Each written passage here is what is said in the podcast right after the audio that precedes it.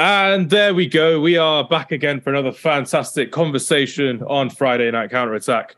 Um, this week we'll have two parts to this week's podcast, just like we did last week, which will be fantastic. And thank you for all of our new listeners that joined us from last week. We appreciate all the work um, that we've done and the fact that we've got so many new listeners over the year. This is the last podcast that we are doing of the year um, regarding the World Cup. So next week we're going to have a couple of pre-recorded episodes up uh, which we pre-planned for Christmas because we all need a break at the end of the day. Got to focus on our mental health, our physical health, and our psychological health, health as well, which is the main thing. So I need to start running uh, back again. All I've been doing is eating Jaffa cakes and Indian snacks over the last two, three weeks, and I, I, I love it, but I need to start running again. So I, will, I'll be focused on that. Uh, joining us this week as well, we've got uh, two of my friends, Kyle and Dan, who will be joining us later for their joint team of the tournament. And starting us off right now is Suki. Suki back after a very impressive debut after predicting Morocco would do well in this tournament. And by God, they've done very well. How are you doing, Suki? It's good to see you again, my friend. Oh, good, my friend. How are you? I'm very good. I'm, uh, it's a shame that you've got the the winter flu as it is in England, unfortunately, but you're soldiering through for the benefit of the podcast. Unlike some people who haven't joined us because of, of unforeseen reasons as well. But no, I appreciate the fact that you're here and you're here to talk about three big things. We're here to talk about three big things. England getting knocked out of the World Cup. We're going to be doing our team of the tournament, one versus one and that rule will be one player per nation. That is how we're doing it on Friday Night Counter Attack. And we will obviously be previewing the World Cup final: Messi versus Mbappe, Lisandro versus uh, Varane, Hugo Lloris versus Emi Martinez, Argentina versus France. We will be talking about that.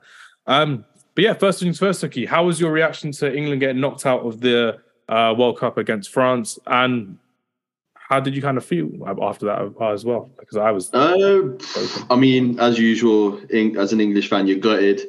Um, I think what made it even twice as bad is that it was Harry Kane that missed the freaking penalty. Um, so again, I got that kind of Tottenham slander in the in the WhatsApp groups. Mm-hmm. Um, I had to quickly remind that obviously we had penalties in the Euros, we didn't do quite quite too well, and as I was like, look, it's only human. We had a striker that went against his current former teammate oh, sorry, for, kind of current teammate for Tottenham, Lloris. So there's a bit of a mind game kind of there to kind of decide where he was going to place it. And I think in his head, he had it. I don't know if he kind of overthought it, and he was like, you know what, I need to kind of smash this one, try and get it as close to top bins as possible. But I think uh, Lloris won that one. But again, he scored one out of the two. Um, I think, from my point, I think we we we've got such a talented bench. Of, of really good attacking talent, and I think the subs that he made for Southgate they came way too late.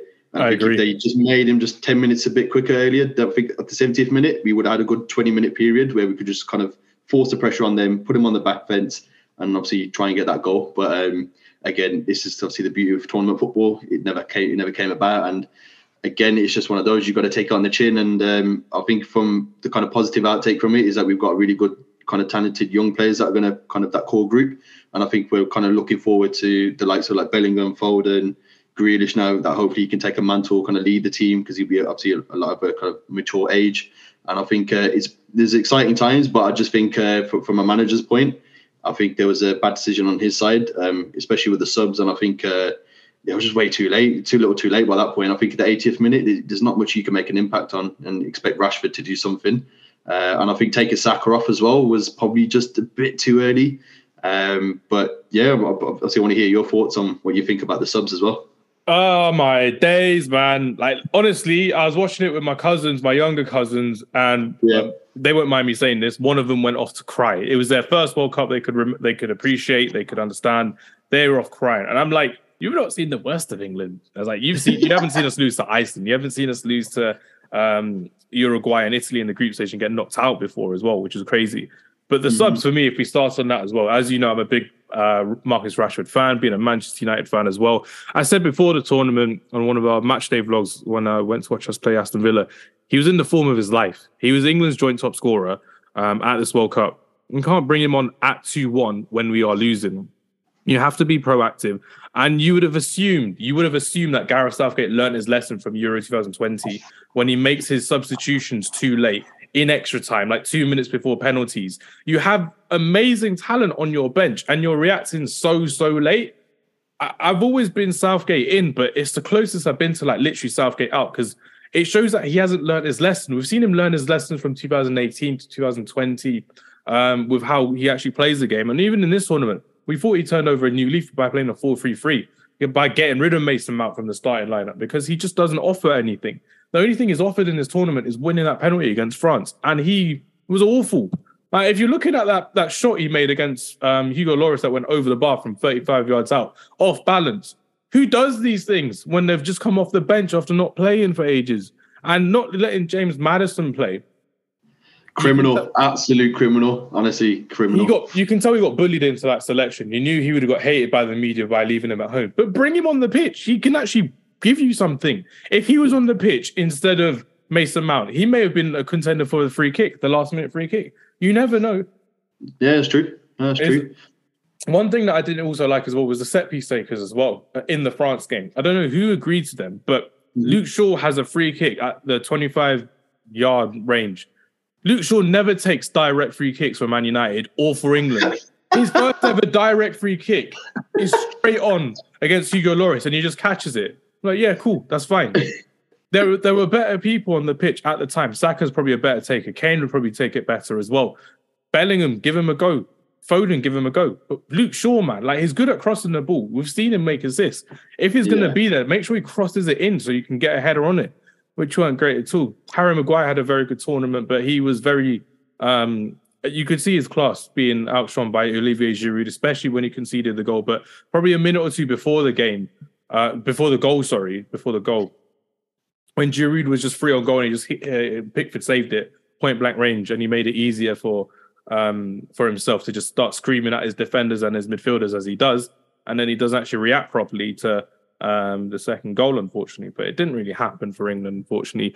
But it was the first time I can honestly say, probably since 2002, I can say so. So for 20 years, Suki, that yeah. I can walk away from England actually playing and giving their all before actually losing. They did it against Brazil in 2002 because it weren't the best of teams that they had against an amazing Brazilian team. Against this French team, we stood toe to toe. Sometimes we were ahead of them in the second half.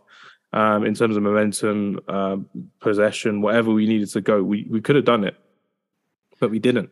Again, just like against Italy in 2020, we were reactive, not proactive in the way that we play. And it was very worrying to see how England are going to be under Gareth Southgate. So even if we were to get a new manager, I don't see what the issue is. I don't get why people say, oh, the manager has to be English. The England's women's team have a Dutch manager and they've won it. So it's, it's so many people making lots of BS uh, conversation for the sake of it. But at the end of the day, France out outshone us as they do. They got the goals that they needed to do as well. It could have been two two. It could have gone to extra time, um, but it just didn't. Obviously, the Kane thing was really really annoying. I was really upset with it. I still don't get how people racially abuse Marcus Rashford and Bukayo Saka after the game. I think it's just like a, a, a really annoying thing now, just seeing how people get racially abused. Like, how are you going to abuse the best player on our team, Bukayo Saka? It wasn't Bellingham, as people want to think, or Foden. It was actually Bukayo Saka. So it was yeah. very worrying to see how uh, he got subbed off earlier as well because I personally think he's the one that we have to build our team around going forward. Saka, Bellingham, Foden. That has to be the the three players England have to build across because he took Theo Hernandez, probably the best left back at the tournament, for a dog ride. He literally just took him all the way around the park. He took him all the way back, and you're just looking at it. It's like this is the Bukayo Saka that we want to see, and then he got subbed off. It was really really annoying, but. Um, mini rant over, but realistically speaking, England should have been in that semi final against Morocco and they should have been looking to face Argentina in that final. It's always ifs, buts, and maybes, but England, down to the manager, down to Harry Kane, down to some individual errors. Like even Jude Bellingham, for example, he could have pressed too many, but instead he's on his six yard box instead of at the edge of the 18 yard box as well. People don't want to call him out for that, but I will because you can you can be as nice as you want to someone, but he still needed to be actually there to sort of stop Tchouameni, him and Henderson. You had the whole mm. back seven seven in the 18 yard box, which shouldn't have been the case because they were so scared of Griezmann, and Mbappe, and Giroud, but it didn't happen. And it's all these little small errors that they will look to fix, they'll look to rectify, but it might be too little, too late for some people in four years' time at the next World Cup. No, exactly. And I think with Southgate, he's had he's had two World Cups, he's had his Euros. I think from from my point, I think the ride's over now. I think the Southgate train's gone. I think when you look at him, he's the one positive I can give to him is that he's made a group that's kind of that togetherness. Because before, when we when you see like Gary Neville talk or Rio Ferdinand, remember they used to say back in the England kind of camps, they all used to sit in their individual teams. They really were more focused at club level because they were really kind of against each other. But obviously now the, ch- times have changed with this generation. They're they're more about in kind of conclusively together. They really want to achieve to to obviously win a trophy, and obviously that's what you need. You have to work as a team. I can give him that, but I think in terms of when it comes to kind of tactical kind of essence to to I think I think Southgate's hit his ceiling personally. Yeah, yeah, definitely, yeah. But I just don't think he's ever been a manager, and I think from that now, I don't ever see him coaching an actual club level team. Yeah, and I think this, if if if, if I was if I was the FA now, I'd actually look at it and keep him as an assistant manager because he's got that kind of. Uh, he wouldn't want to be that. That's the thing. He'd, he'd rather yeah. go out on his own terms after winning a trophy, or be stubborn enough to just keep the position until he gets sacked. That's what. And that's, that's it. Yeah, and yeah. I think it, it, I think they may. I think from the looks of it, they'll probably all give him to the Euros. Mm. I think that's what because think about it. If you look at it from a cost point, he, he's, he's cheaper to have Southgate than getting another manager, right? Yeah. And you know what we're like as as British people, we like to save a penny here and there. And I think from his point, he'll probably stay just for that Euros to say, well, look, I've I've created this group of players. The, the reason why we've gone so far in tournaments to the knockouts is because of myself. And I think that obviously will give him that justification to get the Euros 24. But again, from my from my point, and I think you agree as well, is that the, the ride's over now. He, he's had his he's had his chance. He's blown it. He blew it in the the Euros final. When in extra time, he could have put Rashford and Saka on, and Sancho won a lot earlier, and we could have gone for the game and really taken it to Italy. Mm-hmm. And we we're playing against in Italy with two aging centre backs. Bear in mind, so we would have had enough pace to go and kill him.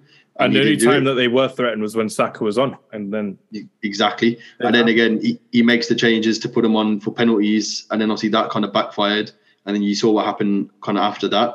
But it's funny that you touch on the kind of the, the races and stuff, especially with Saka, because when Rashford had that free kick right at the end, I think it was the Daily Mail or the Guardian. You'll have to correct me on this one, but they posted rather than Harry Kane missing the penalty, they posted Rashford and then put the subtitle to say, okay, uh, England had been knocked out, and it, it, was just very criminal for them to really. But there was no need to put Rashford's free the kick is, there. As a, the as thing is with the Daily Mail one as well is they gave Saka a worse rating than Foden and Kane, and for oh, Kane's bio, that. for Kane's bio, they put. Uh, it was a historic night for Harry Kane as he equaled Wayne Rooney's joint top goal scoring record. Unfortunately, yeah, missed the penalty, but he'd always be a legend. But Bukayo Saka was something along the lines of, "Oh, all he did was one what was win the penalty." So literally, yeah. the streets went mad, Twitter went mad, social media went mad, and you're just like, you have to be blind to have not seen it of what they of the systemic racism that you're seeing in and around uh, British media, which is really unfortunate and really upsetting to really see because these are just literally just literally guys living their dream, trying to do the best for the country. Like no one racially abused Harry Kane after it, but um, and and no one looked to as well in the media. They didn't criminalize him as they should. But back in Euro 2020, no one in the in like BBC or ITV they never criminalized the free plays that missed anyway. But it's like the the written media that tend to do that, which is really unfortunate and really upsetting to see how things really are as well. Unfortunately, yeah. but it is what it is. It is what it is. Um, on to a lighter topic now. Um, before we talk, well, I don't want to talk more about England, but we'll see what happens with England over the next two years. Hopefully, we'll be here in two years' time. No, no, no, no, no. I said that after the Euros. After Euros, I said let's have a look and see where England are at the World Cup. Hopefully, we'll be celebrating, but we're not. We are not. We are not celebrating. There's more complaining, more inquiries, it's more to see how England are actually going to do going forward. Team yeah. of the tournament. That's the, that's the main topic of conversation today, Suki. It's going to be me versus you. It's going to be one player per nation. That is the rule as well. So yeah. we are going to be looking at how we are going to select some of these players. And um, I've got a topic next. Well, the next part of the podcast is basically just three of us doing it for one team. But for this one, um, how we kind of kind of how we are going to do it is it's going to be me versus you um, on a six-a-side pitch. So obviously we at Friday Night Counter Attack, as you know, play five-a-side football. Um, we tend to play five-a-sides of the week, that type of thing as well. Sometimes we'll play six-a-sides. But because it's a World Cup, I want to go through a six aside one. So it doesn't matter about positions. It doesn't matter about um, placements. We're just imagining these two sets of teams are playing one another in yeah. Qatar in a World Cup final. And it's going to be like the streets will never forget type World Cup final 2022. So instead of going for 11 versus 11, I thought I'd throw yeah. you a curveball here and think, okay, these are the kind of players that we want to see on the pitch that we enjoyed on the pitch. So it doesn't have to be like um, like centre defensive midfielders or left backs that you thought were really good. It, will just be if you think they played well, if you want them on your team, they're on your team. Okay, yeah, yeah, I like that. Uh, first choice, you get first choice, and you have to work from back to front, so from goalkeeper to striker.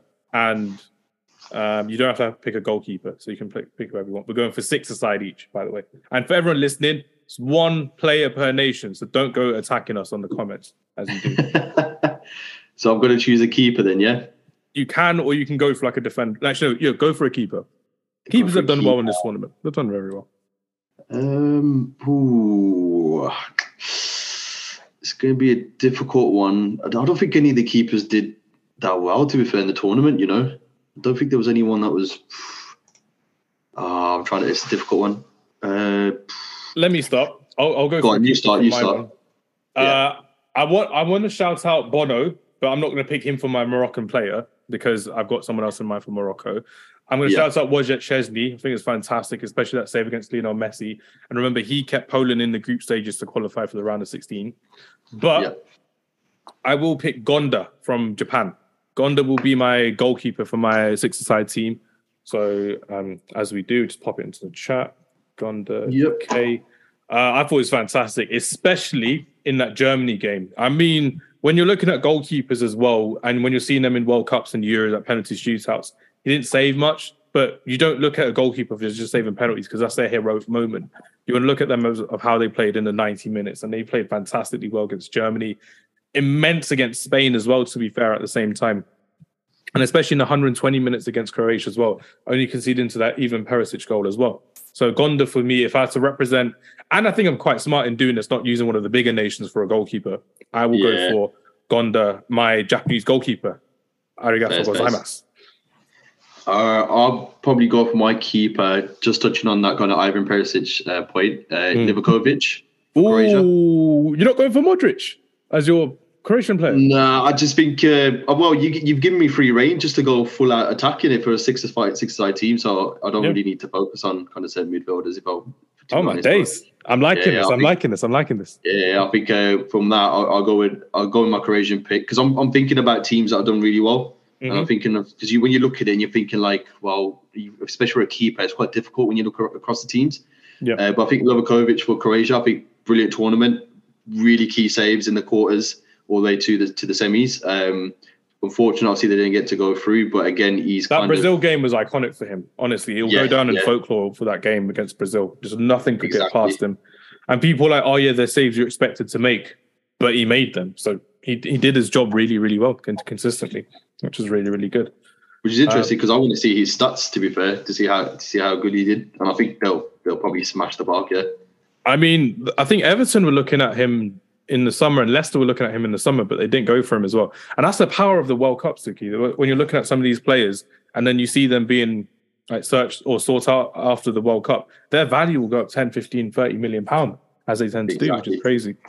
You have a look at his stats, and I'll go for my. I'm going to go for a defender. I will pick a defender in this one. Go on. Um, I'm not going to go for Gvardiol because I think you can go for the Gvardiol guy. Guy, I will go for Achraf Hakimi yes, I, am not going for Ziyech. No, I'm not going for Amrabat. I want to give Achraf, Achraf, uh, Achraf Hakimi his flowers for what he's done, being probably the probably the, the, the leader of this Moroccan side as well, on and off the pitch. It's been amazing to see how he's conducted himself. The fact that he's been at PSG, he's been at Real Madrid, he's been at Borussia Dortmund, Inter Milan, all in his young career, has done so much to advance the Moroccan uh, way of football. They're not just looking to turn up anymore, these African teams, these Asian teams. They're looking actually turning up and representing in the right way, getting to quarterfinals, semi-finals, round of 16s, knocking out some of the big boys and these historic big boys, I should say, as well. Mm-hmm. That Belgian game where we were talking about as well was just iconic the way that they played, the way that Hakimi played, Ziyech played, Amrabat played. And they could all get a shout out because they've done amazing Morocco and commiserations to them. And I'm pretty sure they've done their continent and their nation and their families absolutely proud of what they've done. But Achraf Hakimi, I thought even yesterday um, against Kylian Mbappe, he did a really, really good job against his PSG teammate. He did fantastic in the Portugal game as well. João Felix, who was literally coming into the, the, the right amount of form at the right amount of time, nullified him. It's fantastic to really see how he did. And his consistency has been fantastic, and hopefully we get to see more of Morocco going forward, and a lot more of Achraf Hakimi we will definitely see um, for PSG. So here's my defender that I'm thrown in there as well. Um, nice, nice. But like I said about being a six side, the free range is yours. So again, if you want to go for all strikers, you can. But I'm going in that that systematic order of one goalkeeper, one defender. Then the freedom is mine. That's how I'm going to go for it. I'll follow. I'll follow the same suit then. So I think this is going to be really outrageous. Really, it's out there, um, but is one player to watch, and I think for the future as well. Um, and I've, correct me if I'm wrong. I think he plays for Bayer Leverkusen, and he's a centre back. I want to see if you can guess his nationality. The Ecuadorian guy, Hincapié. Yes, He was sick. I watched him. I watched him at uh, Bayer Leverkusen in September when I went. Fantastic player, left-footed centre back Unfortunately, Ecuador didn't uh, qualify past the group stages, but he was very, very good, especially against the Netherlands yeah. as well. He can play as, as a left back as well. So good, in fact. I started a career mode on FIFA, being by Leverkusen. His career, his, his growth is mad. It's insane. Yeah. Literally, he'll go for 50, 60 million in the future as well. If Ecuador had a team as good as Croatia, he would get recognized as, as well as uh, Gvardiol did as well. But he was a oh, very good player and a good ball playing centre back, I thought as well. Oh, 100%. I think interesting take just on the Ecuadorian team because they're so young and I think because they were so close as well. And if you watch them closely, the way that they played was freaking honestly unreal. They're the team to watch for next World Cup. I know we had Morocco this World Cup. I think next World Cup, I would put them down as my team to watch because they've got such a fantastic core there. And obviously, you got that kind of uh, Marco Caicedo in the middle as well. Uh, and obviously, they've got a couple of, I think the Espituna, the left back from Brighton as well. Yeah. Uh, and there are some other kind of wingers that they've got. And you got Plata from Sporting Lisbon as well. He's a very That's, good player. Yeah, exactly. So they've got, honestly, there's such a core group there. And I think they could actually do a Croatian, Moroccan model of being systematic and building their team. And I think next World Cup, they'll be of age, like 26, 27. And I think they'll, yeah, again, they'll do, they'll probably do bits, to be fair. I mean, remember, Colombia didn't qualify as well. Chile didn't qualify as well. So Ecuador definitely going to be a South American team to look out for as well because they're a young, up and coming team, and hopefully we'll get to see a lot of them in the Copa Americas next time around as well, which would be really, really exactly, good. Yeah. Good shot, man. Good shot. So just to pop that into the chat. So I went for Hakimi, and then you went for Hincapié at defense as well. Right, midfielders time. You can go first for the next two because I don't want to okay. take all the first pick and I want to react to some of these ones that you've got as well. So, who's your first pick? So, I'll, I'll go with my Moroccan one. It, it was a toss up between the two. Honestly, mm. it was such a toss up. But I think just out of favorism, I'll probably go with Amrabat. But I was nice. going to go with Ounahi. Ounahi was going to be my pick, but I've changed it to Amrabat. So he was immense versus Portugal as well. He was so so oh, good. Honestly, he, uh, just what a player, and even played at centre back when he had to fill that void. Yeah. When uh, Romain Saïss was injured as well, he's obviously covered it, and he's obviously been levels ahead. And I think that tackle against Mbappe when he chopped him out was obviously brilliant. Yeah. So he, yeah, he'll be my my pick in, in the middle. Nicely done, nicely done. Um, but realistically speaking, though, do you think he can get a he can secure a move to a big club in in Europe now after that? Well, we, we were linked to him from Tottenham. We've been linked to him for the past uh, I think three transfer windows now since Paratici's been here. So we've been linked to them kind of from Fiorentina to kind of take him. Um, but I think obviously just around cost, I think it was just the problem, just around how much they want to kind of pay for him. I think it was 15 million at that point. And yeah. I think if you look at it now, it's probably going to, his stock has risen, so he'll probably be about 30, 35 mil if I was Fiorentina. But I do believe, I think his contract is running down next year, so they might be able to take a cut price deal. Who knows? But um, honestly, I'd, I'd love him at Tottenham, honestly. I wouldn't say no. He'd be fantastic. It would be good to see how well he would do in, in top European football as well. Like some of these players, they're doing it at the World Cup. They can do it in the Champions League, the Europa League, the Premier League. They can actually hack it because they've done it not just in the group stages, but in the knockout stages and the big moments as well, which is insane. Um, good shot there as well. I'm going to go for. Uh, yeah, I'll, I'll, oh, no, no, I can't go for him. I was going to go for Tchouameni, but I can't because I want to pick a certain other Frenchman in there as well. Unless you beat me to it for him, but I will go. No, I'm not going to go for him either. I'll go for Bruno Fernandes. I'll throw Bruno Fernandes in there as well. Portugal's main man in this tournament, in my opinion, in the midfield. The fact that when Ronaldo wasn't playing or wasn't starting, I should say, they're a lot more energetic. They're a lot more fresh. They're a lot more refreshing to watch as well because of Bruno Fernandes. And that I can link to Manchester United as well because it's the same thing that happened with Manchester United. We were actually running as a team. We were working as a team. Portugal was running as a team, scoring a lot as a team as well. And I predicted it. What happened as well when, when Ronaldo isn't in the team, you actually work as a team properly. And Bruno Fernandes is the essence of a team player. He works so well in in this tournament. I really enjoyed watching him against Uruguay as well fantastic player to watch and to appreciate at the same time. So I think I've got to go for Bruno Fernandes as my guy. But were you um, kind of surprised with how well Bruno Fernandes has done in this tournament for Portugal? I'm not. I'm not so so much surprised because we know the talent that he's got and what he's possessed. And I think when you look at his stats when he when he joined you boys from from Lisbon, yeah, he was he was really on it. That was bear in mind that was without Ronaldo and that was with a striker that can actually run between behind the lines. And then he, he, got injured, and then we had Ighalo come in, which made no sense to me either. Which made no sense. But again, he, you, you can't take the quality for, for what he can do. He's always looking for that forward pass. He's got a creative mind. He scores goals. He can assist. He can shoot with both feet. You know what I mean? He's got it. He's got the talent. And I think just this season and last season, just towards the end, he kind of dipped a bit. But I think obviously there was a lot of kind of media attention, and I think that probably got the pressure got to him. Uh, but I think uh, honestly, a standing player, and I think in the tournament as well, some of the kind of assists and the goals that he's made were by far by none brilliant. And I think with United now, if I was to look at it, it's like you say, you would probably model your team around him. And I think if you put him in that number ten position and give him a, a striker that can actually run behind the lines, I think he would his stats would just and even again his stock would just rise completely. And uh, yeah, and I think from this tournament as well, Portugal, I think he will be the next captain going yeah. forward.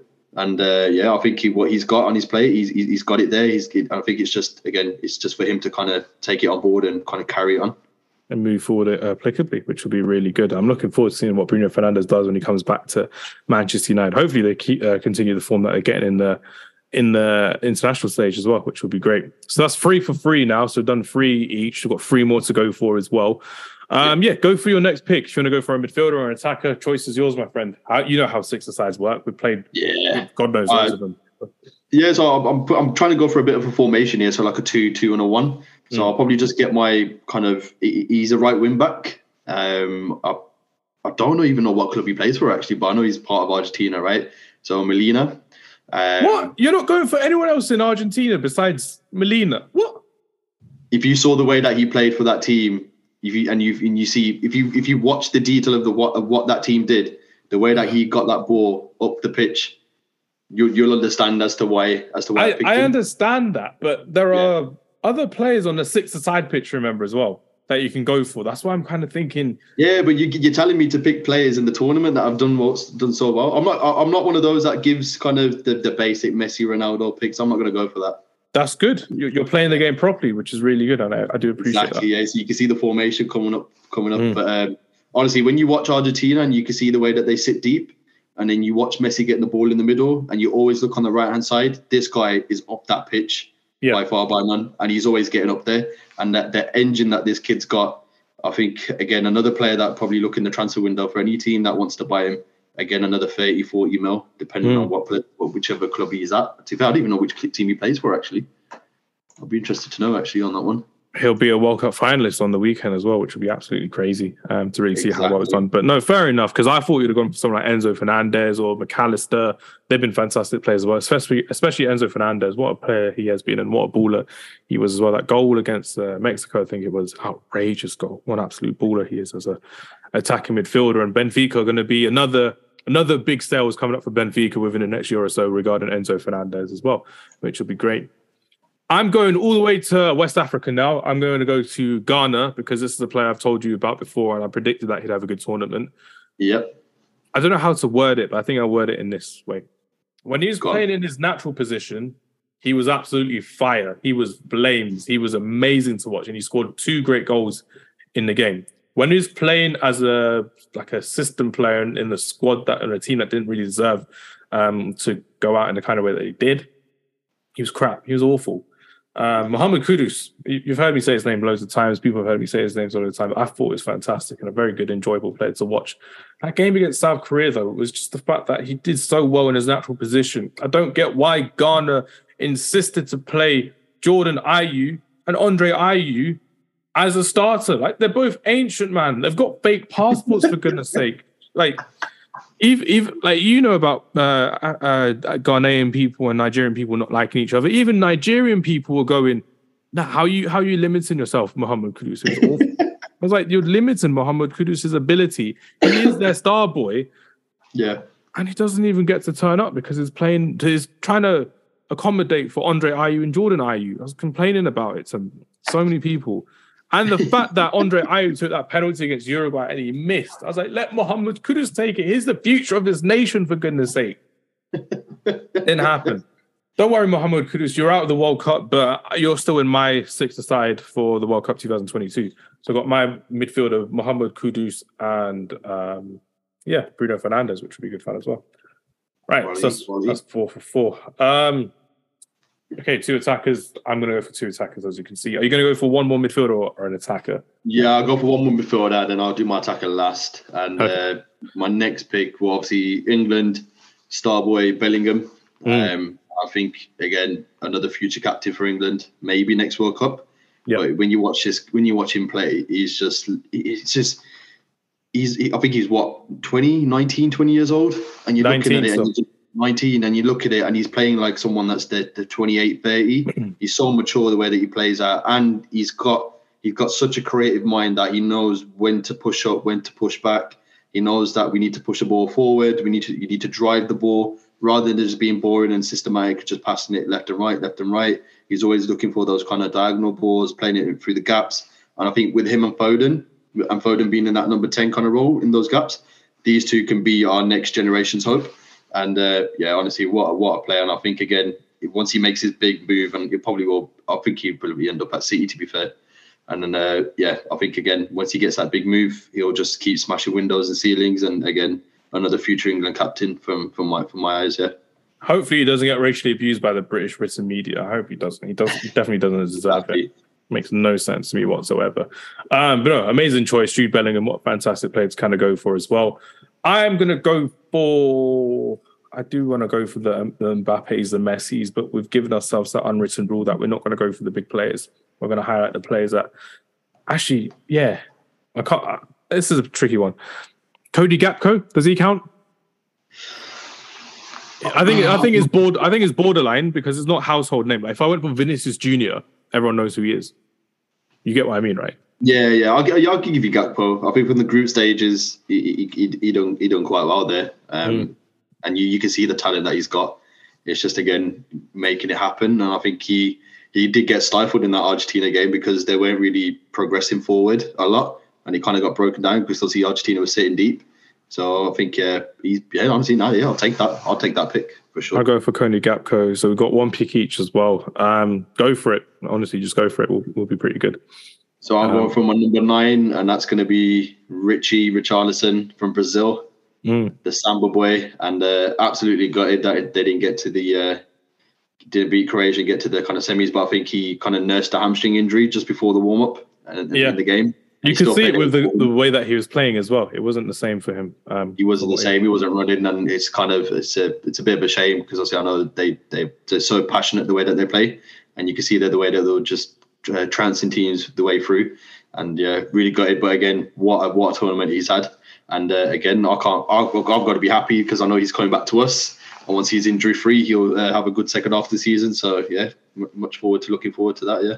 Definitely. No, it's fantastic to watch and to really appreciate as well. Um, Richarlison is someone who, I'll be honest, I don't particularly like him. Um, he's a very good FIFA player. So if you, if you buy him on FIFA, it's actually very, very good.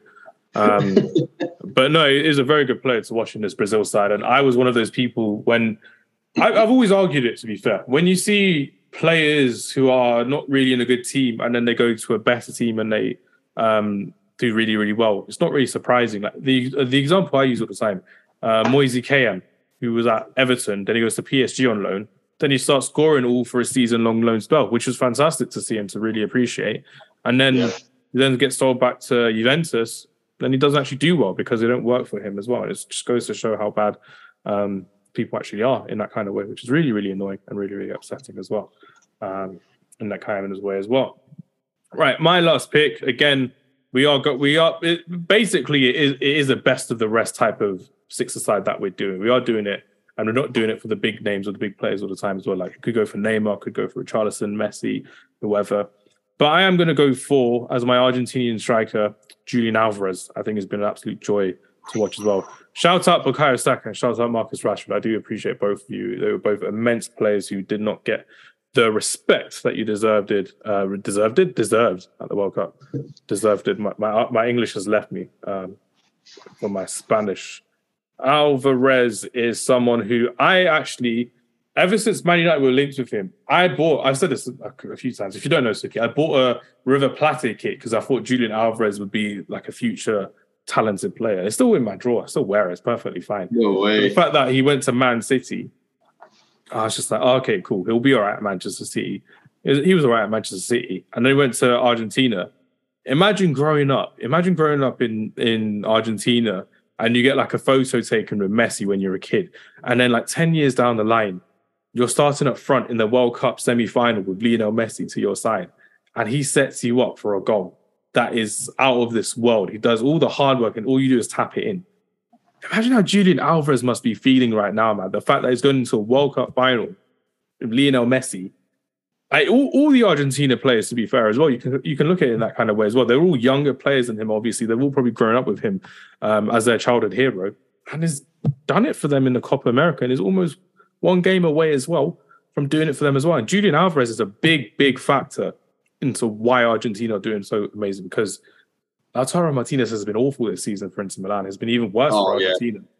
Yeah. yeah. I don't think he's been the same since that injury. Um, oh, again, just, yeah, just touching on your point with Argentina, you can see they're willing to die for that guy. And if it means they have to die just to get that World Cup trophy for him, they they will do it. And uh, you can't take that away from them, can you? Can you really? No, you can't. If you're looking at it and you're looking at it from a, an objective point of view, it is outstanding. If you're looking at it from a biased point of view, as an Argentina fan, you're like, yeah, the, the fans will die for Messi. They'll do whatever they want. Even the reporter the other day saying, I hope you know how much you mean to the people of this world. Um, not just for Argentina, just of the footballing world. And he's getting a bit emotional as well. And I'm just like, damn. I was like, excuse me, if you're looking at Messi as what is actually done for football, yeah it's unreal. And the fact that you're going to get this new generation of Argentinian talent coming through, Julian Alvarez uh, is amazing. And the worst thing is, Haaland's going to be scoring all the goals for Man City, and then if they if he doesn't score, he will come off the bench. Julian Alvarez, absolutely insane. Times, man. Honestly, Ralf Rangnick wanted to buy Julian Alvarez, but Manchester United said no, and now we're in the mud looking for a new striker because Cristiano Ronaldo, Cristiano Ronaldo is now left. And it makes no sense because Julian Alvarez, I bought him on career mode after. I was like, he's just a great player. You watch him for River Plate, and I watched the River Plate highlights. I never would watch Argentinian football at all, but I enjoyed watching him play. It reminded me of when Neymar came through at Santos, and you're watching Brazilian football just to watch Neymar. Same with yeah. Julian Alvarez. It happens, and I really appreciate what he's done. And as a fantastic player, and I can't even hate on him to be fair. It's just a fantastic player to watch, and uh, I have to throw him into my side as well, which is great. So, um, I think we'll title this Six Aside World Cup Unsung Heroes. That's what we will title. I like that. Yeah, yeah. Let's do that. That's a nice title. Yeah. That is a very nice title because otherwise people are like, oh, why didn't you pick this person, this person, this person? We have to go for unsung heroes, and we'll go for unsung heroes, which is very, very good. One one pick per nation, but nicely done there, Suki. Um, I think we've got a very good joint team between us as well. When you're looking through the list as well, very good team, very good players. Yeah, yeah. I've got a proper like formation going. I've got a two two one. I've got I've right. Got, I've, got, I've got I've got vibes FC as you know as well. Just literally just running through six aside. Just give it to Alvarez, give it to Gakpo, let them play with the ball will be good fun. Gonda and that little six aside goal will be quite funny as well, which will be quite enjoyable as well. Um, but no, just before we move on to part two of the podcast, we were talking about a joint team of the tournament side as well. World Cup final preview. Suki. Let's look at it from an objective point of view. France, realistically speaking, I personally think they're going to be the favourites with the experience that they've got, with the team that they've got as well. Um, a couple yeah. of players coming back from injury, which is great. There's rumours of Karim Benzema actually going to Qatar to be on the bench just in case they need um, Karim Benzema, big boy Benz, my boy Benz. He may be back on the bench.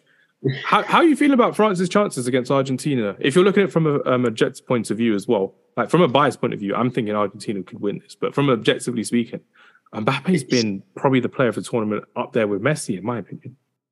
Yeah, no, definitely. I think with with kind of when you look at France, it's kind of like looking at Real Madrid. They've got their own kind of Galacticos, mm. and when you look at their kind of stack, they've got an A team, a B team, and a C team. And at the moment, we're seeing a B and a crossover of a C team. And uh, and looking at that loophole that Benzema might be back is even there scarier. But I think what you'll see in this game is Argentina being on the back foot and France really going for them. Yeah. Um, so expect to see kind of a lot of possession by France, but again, I think France have got the edge on them because they beat them 4 2 in the last World Cup.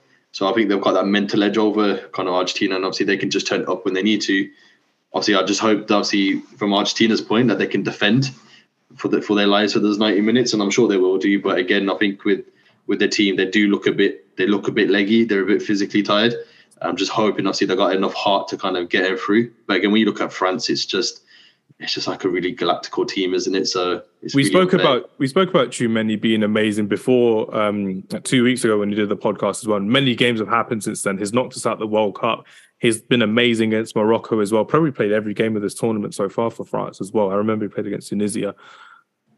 Realistically speaking, though, even when Pogba's fit, when Kante's fit, they have to get Tchouameni out of the team because of how well he's played in this tournament, and they have to get rid of Antoine Griezmann again because he's had the he's had a better tournament than I've ever seen him play, probably since 2016 when he was like the main main man in a, as a striker uh, for France. But now he's like proper box to box, rugged midfielder, running the show against England. These two players, Tchouameni and Griezmann, against that midfield four of Argentina, I genuinely think, even if Rabiot's back as well, I genuinely think that it's going to be a really tough time for this Argentina side as well. They will look to slow the game down. They will look to um, break up play as much as possible as well. But they haven't faced a, a midfield just as good as this Argentina side. No, this this France side has, has ever put across. Really, yeah, tongue tied. But you know what I mean. This France yeah. side is the best side that Argentina have faced in this tournament, bar none. And it's going to be fun to see how this midfield does as well. How about from a de- uh, defensive point of view for France against Lionel Messi and Julian Alvarez as well? Because I would I would assume they're going to stick with that formation of 4-4-2. Maybe, a, I, maybe a 3-5-2 like they did against Netherlands because it worked really well for them. Having three at the back, there's Andre Martinez as left centre back as well. And then yeah, you're allowing Molina and you're allowing Acuna to actually break forward as wingbacks as well. And obviously that's how he scored as well against that. Exactly, yeah. And I think that that that was the assist Messi made to Molina. Molina scored that goal against Holland. Um, mm. But when you look at it, I think Chivet, that probably is their best formation to play. And I would actually play that against France. Yeah. And um, if I was France, I think from a defensive point, they ain't really got to worry because the way that Argentina are going to sit so deep and just hope for a counter attack and then hopefully that their runners get up there. I think you're seeing the first the first half. It will just be purely France just going for it. Um, and if I was them, if I was France, you'd, again, you'd hope Griezmann gets into those kind of gaps, those kind of holes, pass the ball on the wings, and Dembele and Mbappe get those crosses into Giroud, because you've always got the option to kind of whack it into the box, or you could just play it kind of one-two within the kind of the, the kind of final area. But the yeah, it's. Uh, yeah, I think in, in, yeah, when you look at it, that final third, France France have got the killers. Mm. When you look at Argentina, it doesn't look as it looks a bit more friendly than rather you than kind of. You have two killers. You have one extraordinary killer. Yeah, but I think Alvarez. We, we we've got to think the way that the way that Argentina played that game they were against Croatia. That that goal that Julian Alvarez scored, very lucky on the ricochets, by the way. Mm. And, and obviously, don't get wrong, he banked on it. That's what a striker should do. And obviously, when he won the penalty, he had the instinct to do it but I just don't think France will give him those opportunities. I um, think with Tchouameni being there as well, it will set the tone quite a lot as well. Because when I'm looking at this defense, I'm looking at it from when we played against them as well. Yeah. Saka just ran the show against Hernandez. Kane was taking up Upamecano for a ride as well. If they stick with Konate, fair enough, it's great because Upamecano clearly doesn't deserve to get back in after Konate's performance yesterday as well. But Theo Hernandez, he was taken for a ride. Even yesterday against Ziyech, he at times he, he had to show his aggression against Ziyech as well, and it worked really well for him. He got back into it, but against Saka, he couldn't do it properly as well. He probably should concede that that foul against Saka before their first goal. But like you said, Molina being one of their unsung heroes in in the World Cup so far as well, he could be taking Molina for a ride as well, and it would obviously mean having three at the back looking to nullify Mbappe, Giroud, and Dembele, who Dembele deserves a shout out as well because he's normally injured all the time. You barely get to see him play as well. It's true. 2018, he played like one or two games and he's just on the bench for the rest of them because he couldn't he couldn't handle it, which is really yeah, annoying yeah. to see just coming off the bench. And that was that time when remember there's only three subs allowed as well, so he really really didn't get much um, for it as well. But he's been fantastic in this tournament as well. It's just with Giroud and Mbappe getting the highlights for the goals and assists, Griezmann for running the show in midfield with Tchouameni. Dembele deserves his flowers as well. I definitely think he'll have a very big part to say in this game as well. That's why I think it would be really good to see Argentina play with a back three midfield five. Let Fernandez and Mac Allister run free with De Paul in the middle of the park as well. Wing backs go high as well, and then let Messi do whatever he wants because it's working so well for him as well. And I said it yesterday um, on the stream of Footy Culture. The fact that this Argentina side has actually been um, worked to work, it's been bent to Lionel Messi's will in a way. When you're looking at it, you're having mm. these big players like Paredes, Dybala, Di Maria staying on the bench, Martinez on the bench, because it's Messi's way with Scaloni or no way. And when you're seeing Messi's way, it works so well for Argentina. We've seen the Argentina way in 2018 knocked out to France in the quarterfinals. The World Cup finals 2014 get knocked out in the final by Mario Götze. 2010 losing to Germany again, I think in the quarterfinals in uh, Cape Town, I think it was, and it just just doesn't happen for them. But it happens for him. It happens for Lionel Messi. That's why I'm kind of objectively thinking one more game for Lionel Messi, it would be just the dream to see how well he would do. It'd be amazing. I've got a question for you for that one, Hams. So mm. if he wins, if he say theoretically he now wins the World Cup, yeah, does that give him the GOAT status over Ronaldo then? Yeah, I would yeah. say so. You you can't argue against it. You can argue against Ronaldo's Champions Leagues. You can argue against the goals that he scored, but Messi scored more goals. He's made more assists. He's done so well in the Spanish league. He's done so well internationally with that Copa America and the World Cup. He's covered all the bases, and all people's argument would then be was, oh, he didn't do it in different leagues. He didn't do it in tougher leagues, but that's not always up to the player's choice. If he wants to stay in Spain, he wants to stay in Spain, and that's what he's done. You can't argue against history about what he's done. Ronaldo has had some very poor decisions since he's left Real Madrid, in my opinion. Juventus didn't really look after him that well. Man United didn't really look after him that well. He didn't look after himself really well uh, for Manchester United as well. He's listened to the wrong people, in my opinion, in how badly his he thinks he's still at it. Again, greatness comes in different shapes and forms, and he's always going to be one of the greatest players of all time, Ronaldo. But you can't keep going on about this. And as is as a Man United fan, and there's lots of Man United fans have seen, they've gone on about how he's become like a more of a villain now. Like he's, he's trying to take on the manager, he's trying to take on the players, he's trying to take on things and go, oh yeah, but I've always loved the fans. The fans always love me. We care about the club. We don't care about the player. It, it may look different on social media, but the match going fans will always care about the club more than they care about the player. I remember going to the Aston Villa game in the League Cup. I went with my wife and um, she went to see Ronaldo, and then he wasn't on the team sheet or on the bench. And I was like, good, you'll see Man United play a really good game of football. And we did. We won 4 2. We had a fantastic day out. It was a fantastic to watch, and we did really well. Prime example watching us against Real Sociedad with Ronaldo up top, not running, not chasing, not working, not motivating his team, shouting down at the players that are shooting instead of passing it to him as well. Did that against Wolves last season as well, um, at home as well. And we lost 1 0 to Wolves at the same time. These are things you, you remember as a match going fan, and you remember how bad Ronaldo can be, but you also remember how great he can be as well. But unfortunately, that's the kind of side coming out of him that unfortunately we don't really get to appreciate. People will agree and disagree with me all, all they want, which is fine. But this is just my thoughts and my opinion on it as well. Um, like Ronaldo, as much as, as as great as he is, where is he actually going to go? If he goes to Real Madrid on a free, great. If he goes to somewhere on a free, that's great. But he has to realize he's not the main man anymore. He has to take time on the bench. He has to realize that he has to try and find a new way, a new lease of life, because everyone has to at this time of their age. Zlatan did it, Rooney did it. Um, he did really well in that kind of way as well. But it just it is what it is, really. I mean, when you got to play with Maguire, I, would give him benefit of the doubt on that one. That's all you. That's all you got from that conversation, Maguire. Come on now, mate. The the Real Sociedad was a bad example, man. Because mate, the way that Ten Hag just grabbed Maguire, just smashed him up front, and just tried to hope for the best to get that one goal. It shows that we need a striker though, so it's it, it, bad, it's good. Bad league. I mean, I mean, you've been crying out for a. Look, even Rangnick said you needed a striker. Julian um, Alvarez last year December. I told you that's literally what he wanted. Did the board get him for him? No, they didn't. They're like, oh, hey, listen, got Varane, got just get someone on loan in it. Just get someone on loan for the next six months. Another we'll Henrik get, Larsson. We'll get Richarlison on loan. That would work really well. Oh, no chance, mate. I, I, I, think with the sale of Man United coming through, we'll look to buy someone in January. I, I, would hope. I would hope we'd look to buy someone in January. It'd be quite good to see how it goes. Um, but yeah, last preview from you. Uh, France versus Argentina. How's it looking for you? from a tactical point of view, we've spoken about tactics. To be fair, just objectively, how do you think it's going to go? Yeah, I think I think again, yeah, I think France will probably take the front foot.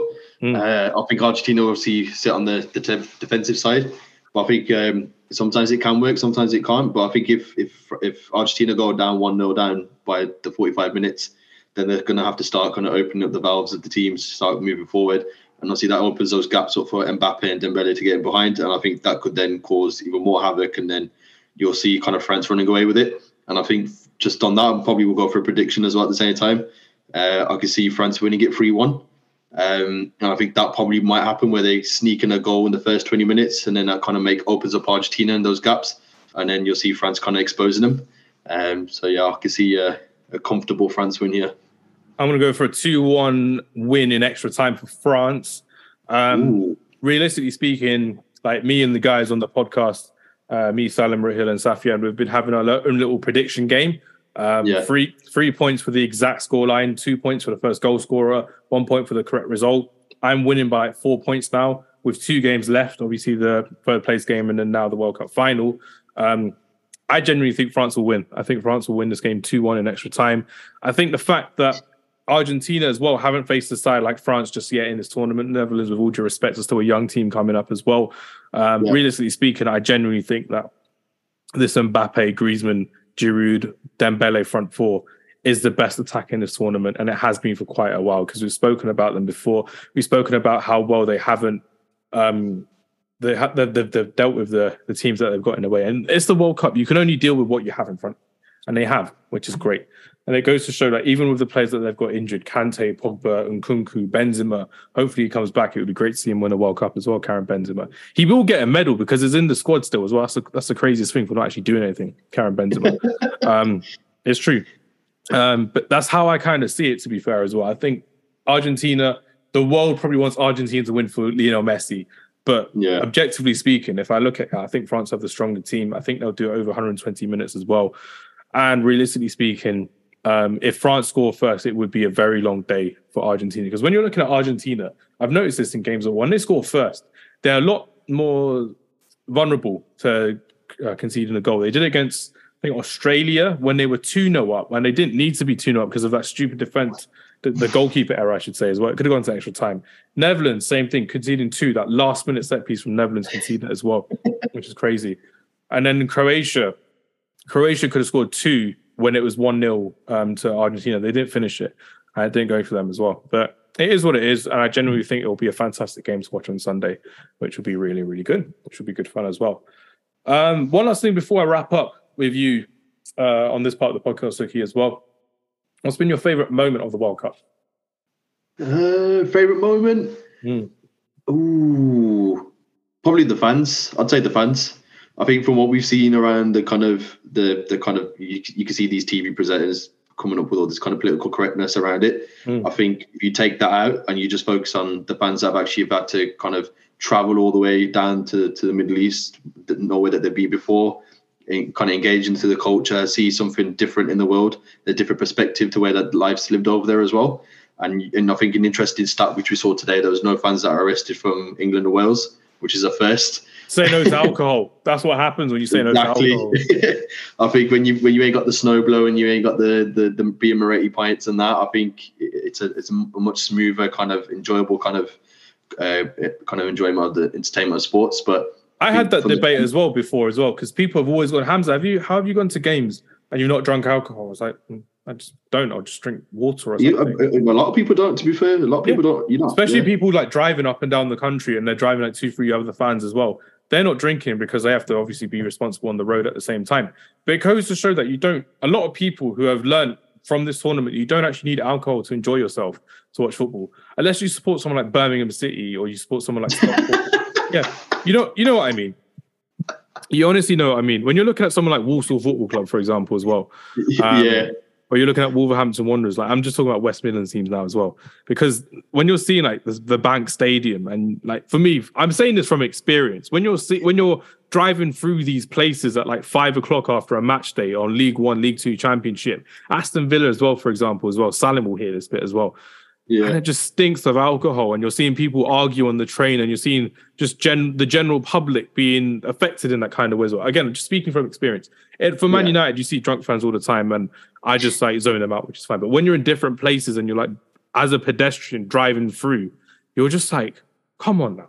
Like these are like women and children. I remember one time walking walking through Birmingham City Centre after Birmingham played, and there's some Birmingham fans, and I think they're playing against Coventry or something like that as well a Birmingham fan hit a wife, hit someone's wife and a child, and people were cheering. And you're like, what are you doing? No way. Wait, wait. This is on Broad Street yeah, after they. Yeah, and you're just like, this. Again, I'm not attacking people from Birmingham. I'm just saying because I've lived in Birmingham for a good number of years. I know what it's like when you're just like as a as a normal civilian citizen just going through these places, and it's not nice. It really isn't nice at all. So this is for not just people in Birmingham, for a lot of people watching as well, and for people listening as well. You it was a bit parched you don't need to enjoy yourself just by drinking alcohol as well. So for people from Walsall, from Birmingham, from wherever in the West Midlands, it's not an attack on you. It's an attack on everyone, and it is what it is. Nah, um, just take my advice. If it's the big games when you're playing against Arsenal, then fair enough. But when it comes to like games when you're playing against Leeds or freaking, I don't know Huddersfield and Bournemouth, or Bournemouth doesn't really count, does it? Definitely. Unless it's an away day, fair enough. But yeah, there's, there's away there's days are when you get to enjoy it. If you're being travel, if you're being taken there and back, that's the kind of thing where it works really well. If you're taking yeah. public transport, but. I remember so many people. Like one of my old managers used to say, "Ah, oh, there's one time that um, Wolves beat Liverpool, and it was one of the greatest nights of my life." I was like, "Oh, really? What? Because you beat?" It's like, "No, because I couldn't remember what happened. I don't know how I got back home." It's like, "You what?" I was like, "You literally didn't know how you got back home, and you don't remember the night." It's like, "No, it's still one of the greatest nights of my life, though." Crazy. I am. You'd be surprised yet. The amount of times I've been casino and i have won like 400 quid just mm. on hmm. those nights where I don't remember. Sometimes it can work in your favor. Sometimes it doesn't. So yeah. I'll, I'll ask you to do to, to, do a halal bet for me as well, and you can you can donate the proceeds to charity. I already, I already lost my hundred pound from Morocco yesterday, so I remember. That's why I was like, "Don't do it." I was like, "Don't do it." So many people doing it, but I was like, "Nah, it is what it is." um, no, the fans at the World Cup have been great. One one last favorite moment for me as well is just seeing the fact that it's not all European superiority and um, South American superiority as well. Granted, there is a European team and a South American team in the final, but no one expected an African team to hit semi final. And if they did, they didn't think it was Morocco. They probably thought it would be Senegal for being the uh, African Cup of Nations champions as well. And it kind of goes to show a lot of people out there do not do their research on these international teams because they just assume they're not going to be good. Japan were very good to watch. South Korea were very good to watch. Unfortunately for me, Australia were very good to watch as well. They were they were a pretty decent team to watch. Australia, obviously qualifying through the group stages, and obviously Morocco were fantastic as well. Cameroon and Senegal uh, had some injuries as well. I miss Sadio Mane at World Cup. It would have been amazing to see him. But um, shouts out to the teams from Africa, from the Concacaf as well, and from the Asian region at the same time as well. It's been great to see the proper World Cup and a lot of people were complaining, oh yeah, it should just be South American teams doing well and Uruguay did crap. We did we've not mention Uruguay once and they were crap this tournament. Um, kind of goes to show how well they did uh, South Korea in that group of death in Group H as well. But yeah, I was really happy to see Luis Suarez cry. That was one of my favorite moments of the World Cup. and that's that's a good way to end as part of the podcast. Stick around for part two where we discuss the team of the tournament debate because the team of the tournament one player per nation debate. Uh, Suki, thanks for your time as always, my friend. I will see you soon. And we'll see you on the next podcast. See you later, Suki. Take care. Peace out, amigo. Take care. For some people, this is their first ever World Cup, so it's been crazy to actually learn how it felt for them. For some people, it's their fourth or fifth, etc., etc. And if it goes down as one of the best ever World Cups for some people, it might do. For some people, it's just another World Cup. But before we get into this episode and well, into this topic, I should say, I'm just going to introduce our guest. So, um, Kyle, if you're able to introduce yourself to the audience as we have seen you before on a video um, that is yet to be released yet. But Carl, if you're okay to introduce yourself to everyone, that would be fantastic. Uh, yeah, so um, I'm a football coach. I coach for a few few different teams, few different places. So I work for uh, Manchester United Foundation. I work for Oldham Athletics Community Trust. I coach Oldham Ath- uh, Athletic Girls under 13s. I coach at Whalley Range under eight, and um, there was another one in there somewhere. But um, yeah, so I work at schools as well. Do some PE teaching been coaching for a few years now, and alongside you, I'm on the UCFB course, and absolutely love it. That's a brief interview to me. Like to keep myself busy, definitely. uh, you wouldn't know it from his accent, but yeah, he's definitely based in the northwest of England, and it's very, very good to have you on the podcast, Carl, which is good. Um, Dan, you're back again, two weeks in a row. You're becoming quite a regular. How you been? Yeah, I'm enjoying it. Thank you, mate. Yeah, I enjoyed listening to the one back last week as well. No, so. I appreciate it. It was really nice to hear your thoughts. Despite England losing, it was really nice to hear your thoughts and to have a that brief optimism that we had of England actually beating France, but it wasn't the case. Internal optimism, Hamza. Internal optimism. you you spread it across everyone who was listening as well, which was great. Very infectious in that way, which is great. My in-laws were listening to that podcast as well with me when I was driving with them, and they're like, "Oh, this is this is a nice conversation." Oh, that's really cool. Thank you very much. They, Thank they, you very much. They appreciated it, which is good. Um, but yeah, down to business today. Um, the three of us are going to make a joint World Cup team of the tournament, and the theme for this one, uh, along with the one that we'll be doing um, later in the podcast, is we can only pick one player per nation. So we can't go hard on Argentina, we can't go hard on France or England. Daniel, I'm looking at you. I'm going for Shaw and Walker right. I've had, to, I've had to rewrite mine, Hamza. It, I haven't even. I, I know for a fact we won't write ours how we wanted it to, to be done. So it's going to be crazy how we fit all of these kind of teams and these players in at the same time, which is great because you have to always think about the players in the group stages as well that made an impression that, that didn't actually get through to the knockout stages and how we fit them in, um, which will be fun, which will be really, really fun indeed. Um, but yeah, let me start sharing my screen. I'm going to share my screen so the three of you can help join in with planning this team. And we're going to start from back to front. So for everyone listening, we've got a little screen on uh, where we're going to be talking about literally um, the team of the tournament. So I'm starting in goal. Dan, let's start with you. Actually, you start with us if, as what kind of goalkeeper or which goalkeeper do you want to pick? And remember, if you pick this player, you can't pick anyone else from their nation. So if you're going for Morocco, picking Bono, you can't pick Hakimi, you can't pick Ziyech. You're going for Wojciech Szczesny, you can't pick uh, Lewandowski, you can't pick um, the Croatian goalkeeper, etc., etc. Let's start with you, Dan. Who are we going for? I think I am going to go Szczesny. Do you think that's the safer bet? I, I think I am. Yeah, I think that's I'm going to go with Szczesny. Wojciech Szczesny, Carl, what have you enjoyed from Wojciech Szczesny in the World Cup so far? Uh, well, I think he, what I love is he just gets better with better with age. A lot of keepers, because I mean, he was good. I really liked him for Arsenal. I used to watch Arsenal back then. I think he was good then. It goes away, and you think people are just going to drop off and slowly die out like uh, in their career. And I, I, just think he's got better and better. I think he's doing fantastic for his club. And uh, in the World Cup, I think he's been brilliant. That is exactly the, the choice I got there. it was out of him for me. It was out of him and Courtois. So I don't think Belgium were uh, very impressive. Yeah. I think I have gone with Szczesny over Courtois as well. That's, uh, that's a solid shout as well, you know. Yeah, because literally Courtois was probably Belgium's best player in that tournament so far. Yeah, literally. Him and probably if you want to throw a push on it, Onana, he was good for two games, but besides that, he was not very yeah. good. But we don't need to pick anyone else from from uh, Poland now because we've got Wojciech Szczesny. His save against uh, Lionel Messi was iconic for me. It's definitely a shining light in Poland's yeah. uh, World Cup run as well. And the fact that Robin Lewandowski finally got his World Cup goals, and it, he did pretty well in that group stages to get them through um, in that kind of way as well. So nicely done, good pick. And I am agreeing with the both of you as well that Wojciech Szczesny has to be in this joint World Cup side as well. Um, let's go for. By the way, Dan, are you happy with this little four-three-three formation that we've got? I think so. I think if it's, it's funny you say that. We had a bit of a debate going yesterday, a couple of us, and we always say when you when you pick these best 11s, it's always a four-three-three. It's trying. It's trying to get everyone kind of in, in that kind of way. You got your attacking midfielder, you got your defensive midfielder, you got your number eight, you got your striker, you got your yeah. two wingers, you got your two fullbacks. When I do mine, me being me, I do three four three. I just go for three centre backs in an all out attack. It's it's yeah. quite, it's quite that's aggressive. My, that's how I do my dream team, to be honest. Try and get all your points. Yeah, fantasy football is definitely that with, like that with me. More points for the midfielders, which is great. Um, let's go for Kyle at right back. Who's going to be your number one right Ooh. back? Because right backs, as we all know, have been the biggest topic in this country for any position has been great, which has been crazy. But when you're looking looking at world football, looking at someone like João Cancelo being dropped for Portugal, you're looking at Hakimi doing amazing for um, for Morocco as well, potentially one of the stars of the tournament. Kyle Walker had a really good tournament. You can't even deny that at all. Um, who are we going to go for, Carl? Who, you, who are you thinking? Who's your first pick? Uh, well, you just mentioned literally the players I was debating um, putting through, but again, it's this one country keeps coming into your head, and you're like, oh, what can I get away with? But um, I'm actually going to go with one outside of those three that you just mentioned, those two that you just mentioned. Um, I'm going to go with Dumfries because he was so impressive for Holland.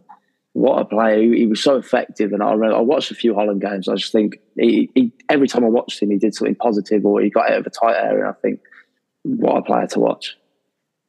Ah, you know what? I'm wearing my Holland jumper now, as you can see. I can see that.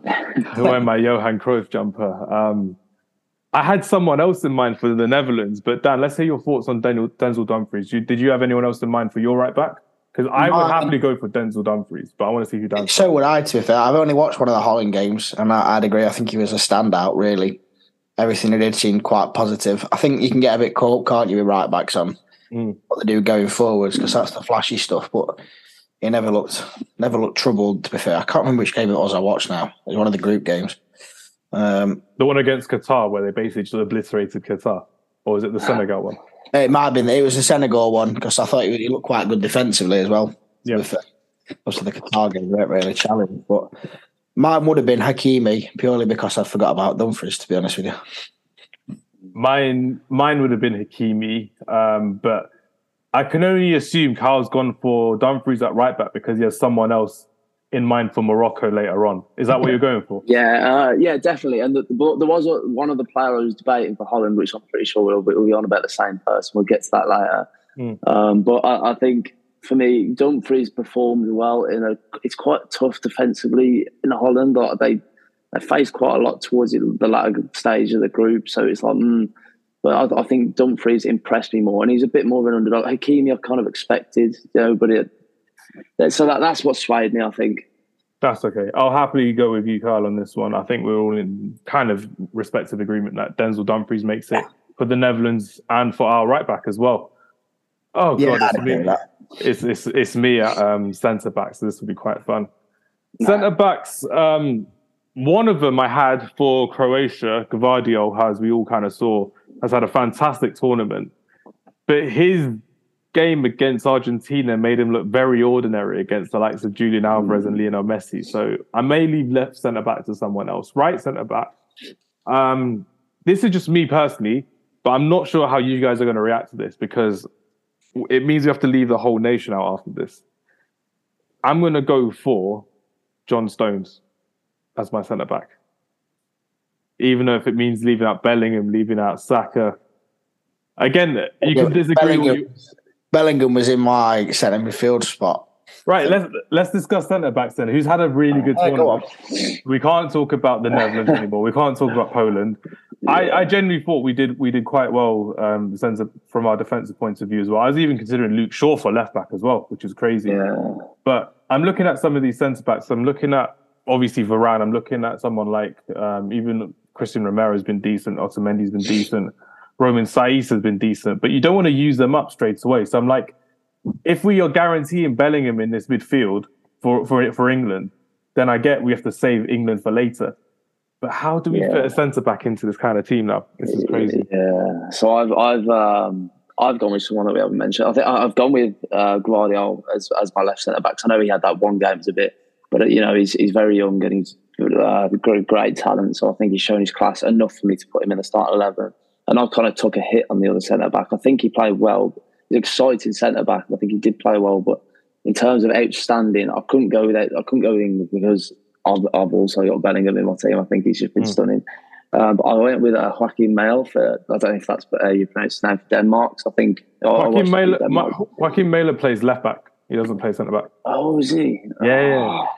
So I, I like to mix that up a little bit because I've gone with another left back. So it's hard. I've cheated a little bit in defenders. That's why I've taken the hit.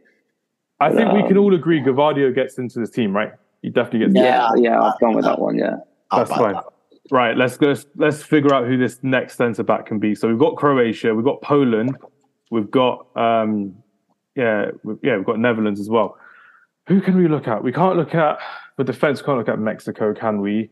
Marquinhos. Um, Marquinhos. I'm I'm thinking of someone in midfield for for defense. For actually, you know what? That's that's actually a really good shout because realistically speaking, Brazil didn't concede that many goals in the tournament. Yeah, it's, it's, just for Brazil. I did have Casemiro in my team. See, you could put him there, but you could you could switch it up a little bit. I think yeah. there's more options in midfield that we can take yeah. out Casemiro so, and we can put Marquinhos in there. So I thought of Tchouameni for France because he was defensive and he played very well. Um, all round. But there was another French player that impressed me. So, indeed, indeed, yeah. we may have to save it for later. But um, for Brazil, obviously, they're, they're, a really good tournament up until the quarterfinals, losing to uh, Croatia on penalties. Um, one centre back that I actually no, I might not go for him at centre back. I was thinking of the Japan team. When you're looking at the Japan team and how well they did, solid I thought, shout. I thought they were pretty good to go for as well. Yeah, I'd say that Yoshida, considering his age, yeah, fantastic, fantastic player. Even for Portugal as well, Pepe, he was immense as well. Ruben, D- uh, Pepe was really good. Yeah. yeah, definitely he was. To be fair, this is all that you've shown a lot of. Although there's a lot of young talent at this World Cup, the experience that has certainly shone through on those big teams. Absolutely, and you have to always remember as well. This is the last time we're going to see a lot of these players at a World Cup, mm. which is which is quite crazy to see. Um, who are we going to go for? Yoshida. We're going to go for um, Pepe. We're going to go for Marquinhos. Who are we going to go for? I could I could get behind Pepe. I think I could I could get Yeah. behind that one. Because yeah, the only the thing the with only thing Pepe, I've got, I've- I have Bruno Fernandes. Yeah, I've I've got another uh, Portuguese player who really impressed me personally. I, I don't, don't know what his stats were, God knows, but I know he's impressed me fantastically. I'm definitely not going for a Spanish defender because they weren't great at all. Hmm. They were What about definitely- Tomiyasu as well? Another Japanese one. Yeah, that's what something. I was just trying to think of his name then. You've got Nagatomo, who's good at left back as well. You've got Yeah. Taniguchi, who was very good in the tournament as well. I think Japan were very good defensively. Like, I just think that was so even the, the, the team where the, the game where they dragged across Spain, they it weren't just the attacking that was so impressive. Like to get that counter attack, they had to be solid defensively, and I think Japan really shown that. I think I'll go. I think I'll, for that reason as well, because they did beat Germany, they did beat Spain, and they did very well in the group stages, to finish top of their group as well. I'll happily go for Mario Yoshida in this one. I'll happily go for Mario Yoshida. I'm I'm happy to back that. I'm happy Leaves to a space back for the rest of the team as well. Yeah, And then I'm you've still got Portugal and Brazil to uh, go through. Definitely. Uh, so yeah, just to round up for everyone listening, we've got Wojciech Szczesny in goal, Denzel Dumfries right back, Maya Yoshida and Gvardiol uh, at centre back as well. Remember, there is one nation per uh, per player, so we're not going to be choosing so many. Uh, we're not going to be choosing so many different uh, players from the same nation. It's one player per nation. Uh, Kyle, talk to us about left back. Who are you thinking that you've got for your left back as well? Because there are some really good choices for this one. Yeah. I mentioned earlier as well how good I thought Luke Shaw was in this tournament because he was just a solid seven, eight, nine, seven, eight out of ten, I would say, um, per game as well. But who are we kind of going for at left back? Um, to be fair, I was I was looking through it, and there's not many the underrated teams. I don't think there was many like impressive left backs. Like these are all. This was going to be a big hitter either way for me because I was looking at France with Theo Hernandez. I was looking Yeah. at. I mean, I was even putting it. Thinking of uh, Alphonso, I mean Alphonso Davies was probably the biggest shout for me because he he did play well. You kind of expected it, but for me it's like a safe option because there's no one else from Canada that really struck me. So And the I thing with with Alfonso, Alphonso Davies, he played as a right back. No, he plays as a right mid, a centre mid, a left wing, and a left back, all in those three games. Yeah. So he was everywhere, which yeah, is crazy. he's a very versatile player. Mm. Let's have a look. I'm trying to think who we had because we had quite a few different games in this one as well. There's some teams playing left back and left wing back. Like even, Yeah. for example, Perisic was pretty good sometimes as a left mid or a left back. So he was all over the gap, which was crazy to Yeah. really see. But I think um, Nuno Mendes was another big shout for me for Portugal because he played fantastic. He was fantastic until he got injured, which is really, really annoying. Really hated how he got um, injured in that kind of way as well. Dan, who are you kind of thinking for a left back? Who have we kind of got? Carl's just mentioned one there that I completely forgot about. The Alphonso Davies one Mm. uh, is a solid shout 'cause I think it leaves Luke Shaw's not a bad not a bad shout. Um, I think I'd back the Alphonso Davies one purely so it leaves us a few big hitters for midfield, a bit further forward. Yeah, that's going to be a harsh conversation. The attack the midfield. That's the Oh, no, uh, I didn't- that's the big. I didn't really watch many. I've watched one of Canada's games, um, so I'm not really watched many of them to base it off. Uh, Theo Hernandez was the one rolling around, but then it's Tchouameni's had a good tournament as well, and Mbappe. So you don't really want to, you don't really want to tie France, do you? No, that's what I was kind of thinking because you're looking at um, You don't want to peak too soon. you don't want to peak too soon and you don't want to use one of these players up straight away as well. Like for me personally, when I was looking at uh, left backs, literally, because I don't want to just uh, me being me. I, I, think there's so many choices in midfield that we don't have to go for. Like there's so many nations. Like we can't pick Modric anymore. Remember, we can't pick him at all. We can't pick someone like um, Cody Gakpo because we've used the Netherlands up as well, which is crazy. Yeah. see. But we kind of have to go methodically in this kind of way. We can't pick a Japanese player anymore. We're saving our Moroccan player for wherever we're kind of kind of going to agree um, the most as well. Because that's the thing. Hakimi played right back, but he could play left back, which ain't great. I was thinking of Nathan Ake was pretty good, and Daley Blind was pretty good as well. We can't go for an Argentine Yeah. side as well. We can't go for. It's literally. Yeah, it's, it's difficult because even for me, this is just me. We could change the formation. Oh my god, I said it. We could change the formation as well. said it. back three. If he had three centre backs and then just a three four three, it, it would work really really well. I would say. Yeah, I'm, I'm, I mean, I'm happy to do that because uh, with the midfield, I was toying around with so many players, just sitting there thinking. We're, um, we're going to leave out so many different people as well from this. Yeah, we are. Oh yeah, yeah. I might have I might have one. Who, who, have you got left back? Who have you got? Uh, I just want to, I want to clarify before they actually. nah, leave it. Who was it? Oh, no, you've got to say it now. You've got to say it now. Nah. You got to say it. Mm, you think it I was, was going to say if we if we wasn't going to throw a another Spanish player in there, I was going to go down the line of Alba. Mm. But what we could do, I didn't I'll be dead honest. I didn't watch any of the Spain games, so I'm not gonna. Yeah.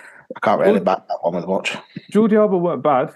He definitely yeah. wasn't bad. It's just um how how I'm kind of thinking about it as well is Jordi, yeah, Jordi Alba wasn't bad. I'm not gonna lie, he, he was not yeah. bad at all in the games that he played in in the World Cup. It's just you're not really thinking of putting Pedri, Gavi, and Busquets in. Well, I'm certainly not. I'm looking not looking at putting any of their attackers in.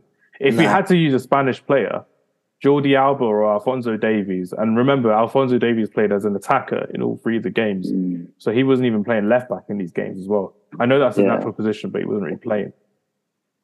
To, to throw yeah. a Spanish player in, I wouldn't mind because I don't think personally, this is just me. I don't think we're going to fit a German player in this in the side. I don't think there's going to be a German. With the with the three in the midfield, I've got a shout for for the German player. Yeah, I, I know who you're thinking of, which is good. He, he was a, he had a very good. I, I think I know who you're thinking yeah. of, Kyle. Yeah, but um, and, and, to be fair, another left back show. I, think if they did better, he would be up there. And I think he'd be a lot more noticed. Was Neco Williams? The game against us, he was fantastic. He, he's a very strong battler, and he always looked like he was going to grab an assist. So that's just another honourable mention for left back. That is true. That is very true. I think what we have to do, and this is just me, I think we have to go for Joachim Mæhle, the Denmark left back that Carl mentioned earlier. He was pretty good in this tournament, despite them getting knocked out as well. I would back yeah. Joachim Mæhle, or I'd back, yeah, Joachim Mæhle or Jordi Alba for me. That's that's how I'm going for it. Yeah, I'm happy. There's some good shouts there. Yeah, I'm I'm happy. I'm happy with either of those. Definitely. Joachim. Yeah. Who are we going to go for, Joachim Mæhle or Jordi Alba? I think by by their standards, I would go Joachim Mæhle because Jordi Alba realistically could do better. Do you know what I mean? So mm. yeah, good way of looking at it, Kyle. Because with Jordi Alba as well, because he's in the he's in the twilight of his career as well. He's looking at yeah. literally how it, how it kind of works as well. He was in the team where they lost to Japan as well. Um, he's got he got subbed numerous amount of times. No, he wasn't actually. He was subbed on, I think. Yeah, he was subbed on in the game that they lost to Japan as well. So a bit difficult in that way. Yeah. So who who are we going for? Alba or Mæhle? Mæhle. Yeah. Mæhle. Yeah. Perfect. Right, the fun stuff happens now. Oh my god, dude, we can't. this is where we all fall out. this this is where our friendship goes to die. I apologize. I apologize in advance, man. You know me as a nice guy, but this is where the passion comes out. Midfield, midfield is where it's coming out for me as well, so it's going to be good. I can't pick Luka Modric anymore, which is annoying. I can't pick Endo, who's at a fantastic tournament for Japan. Ah, oh, where do we begin? Let's begin at centre defence and mid. So let's go for a number six that we've got over there as well. Ooh. Do we pick Tchouameni and leave out Mbappe? Personally, I think not. I don't think we can because I want Mbappe in this team. I think he is a quintessential French player who's got the most goals and assists for them in the tournament so far. Oh. has been brilliant. He's been a fantastic midfielder, but so has Antoine Griezmann, so has Olivier Giroud. Had amazing players, but I think Mbappe stands head and shoulders above them all. Yeah, um, see, see, my French player's gone. It's gone down the side of Griezmann. I just think he's done so well, and the way he's been because he's been put in a different position as well. He was world class against England. He dominated he the game against England. Brilliant. Mm brilliant. The whole tournament, he's just been fantastic in a different position. He's drew that attention away for the players to shine, and it's Mm. I think he's been fantastic. My pick but, uh, for number for this this one is I'm going to go for my Moroccan. I'm going to go for Amrabat because I want Mbappe in this team. So I want Amrabat. Sorry, Hakim Ziyech. Sorry, Hakimi. Even Mazraoui to an effect. Sorry about that, Mazraoui. But I need Amrabat in this team. He has been an amazing centre defensive mid. I was literally playing a career mode just now with Bayern Leverkusen got him on my transfer list, ready to buy him in January. I'm putting him in my team on career mode. Do you want him in this team in our little joint um, World Cup side? What do you think? Uh, so he, he's actually the guy that I, I fleed off Hakimi for Amrabat because as a coach, my favourite players, the coach, hustlers, people that put that effort in, people that do not give up to that whistle's gone, and Amrabat, just the passion, you saw it in the way he plays, and to watch players like that, I think it's it's something that you don't see very often, especially in the bigger teams where it's like they, they just got the, the good quality, the good standards, but Amrabat really put that hustle in for those results. Dan, what were you saying? I think with, with Amrabat, I think it's the way uh, Morocco have defended and they sit in that mid block really comfortably, don't they? And I think for that to work, your your number six, your holding midfield, however you want to, I call it a number four, but that's a different argument. But mm. your holding midfield player has got to be so disciplined and so like I don't know how to word it, a, a real organizer as well as in that world class footballer that he is. So he, has got that side to him. Uh, so you've got to be able to offer a little bit more to your team than just being able to do the technical side of the game. And I think it's it's no um, no disgrace that Morocco went out last night. I think the fact they've even got as far as they have, to be fair, I think well, yeah. credit credit to players in there. So it's going to be hard which one you leave out, but I'd back Amrabat in there. I had got another one in there.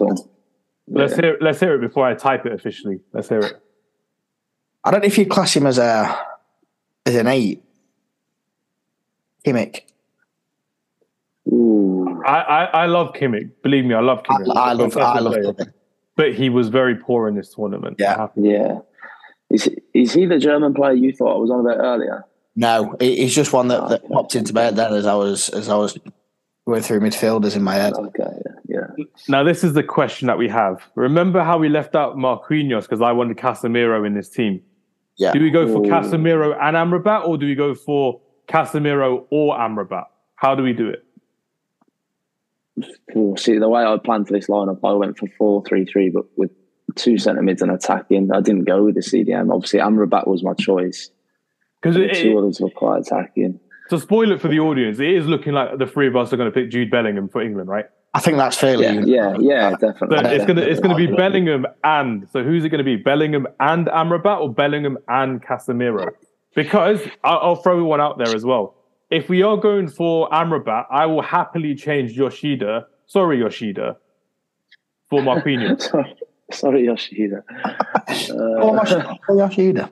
Oh. Yeah, because I can't put Vinny on because Vinny Junior is going to be in Mbappe's place. We can't put Messi anywhere else besides for Argentina that's how I'm looking at it so far as well. So there's so many, it's such a ripple effect. Like there's so many players that you mentioned. It's like my striker's my striker's Brazilian. I'll say mm. that there. My striker's Brazilian.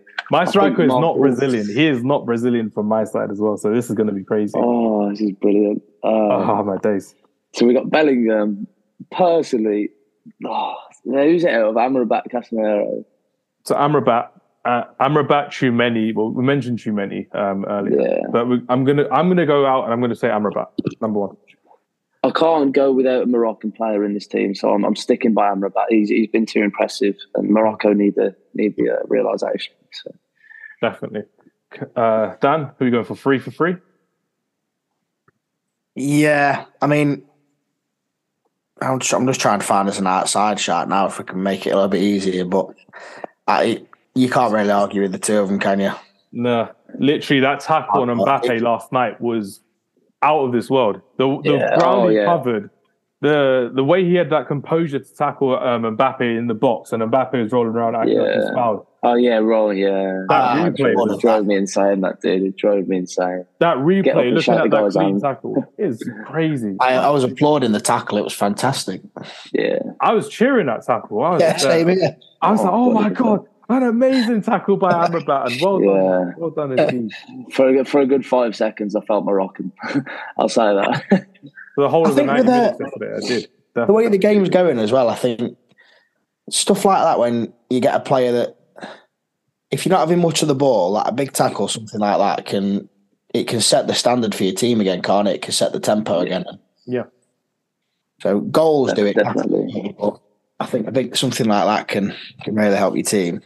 Yeah, oh, definitely. Stopping a goal is just as important as scoring one. Oh yeah, stop. Yeah, but then it just what it brings to your team as well. That bit of yeah. I mean, you see, you see that the confidence passion. boost. Yeah, definitely. Uh, we've got Amrabat in our six, eight. Jude Bellingham, literally. yeah. There's no arguments there, is Yeah, yeah. no, We can have we can have discussions, but we'd be lying to ourselves and to the audience that that's our England pick. Um, yeah, Carl, let's hear your thoughts on. Jude Bellingham. Uh, honestly, I um I, I watched him a tiny bit for Birmingham because obviously being in living in that area, it's just kind of like you have, you have to keep track of the games. Um, Yeah. And he's just I've watched him a little bit more for Dortmund, and I've not really loved him. I've just like liked him because I haven't watched him enough because it's, it's hard when they play in a different league. Yeah. And I absolutely fell in love with a guy this this tournament. He's his age, his passion. It weren't just the way he played. It was like as soon as Kane missed that penalty, he was the first to go over. His his morals, his knowledge, his, his intelligence of the game for his age. He's, he's younger than me, and it's, it's embarrassing. but he, he's just he, he's this role model that you look up to, and you're like, I can't wait for this guy to leave my country. And I, I don't think we've had a player like that for a long time. Wait, did you say leave your country or lead your country? No, lead, lead, lead. Thank You know for a fact he's going to captain England. Oh, Yeah. you know it. Hot, absolute nailed on certain. I wouldn't be surprised when Henderson retires, he gets vice captaincy straight away, and then you just carry on from there as well. Just builds his progression up, which is insane. Yeah, hey, he, he was an honourable mention though. Henderson was in my debate. I think he had a fantastic tournament. yeah. When when we swapped Mount for Henderson, we were so much better. Mount Mm. was just poor for me in this World Cup, and that Yeah. shot he made against Yeah. France, I'm like, Uh, what the hell are you doing? You're off balance and you're shooting from 35 Oh. yards out. We're about 35 yards out when he could have slipped. Yeah. I was, Yeah. I was livid. Gareth Southgate was like, you can go on and do whatever you want, Mason Mount. No, Yeah. it, it didn't work. It really didn't work for him as well. Um, but obviously, there are going to be so many more honourable mentions that we have in centre midfield. Obviously, we mentioned Casemiro, we mentioned Tchouameni.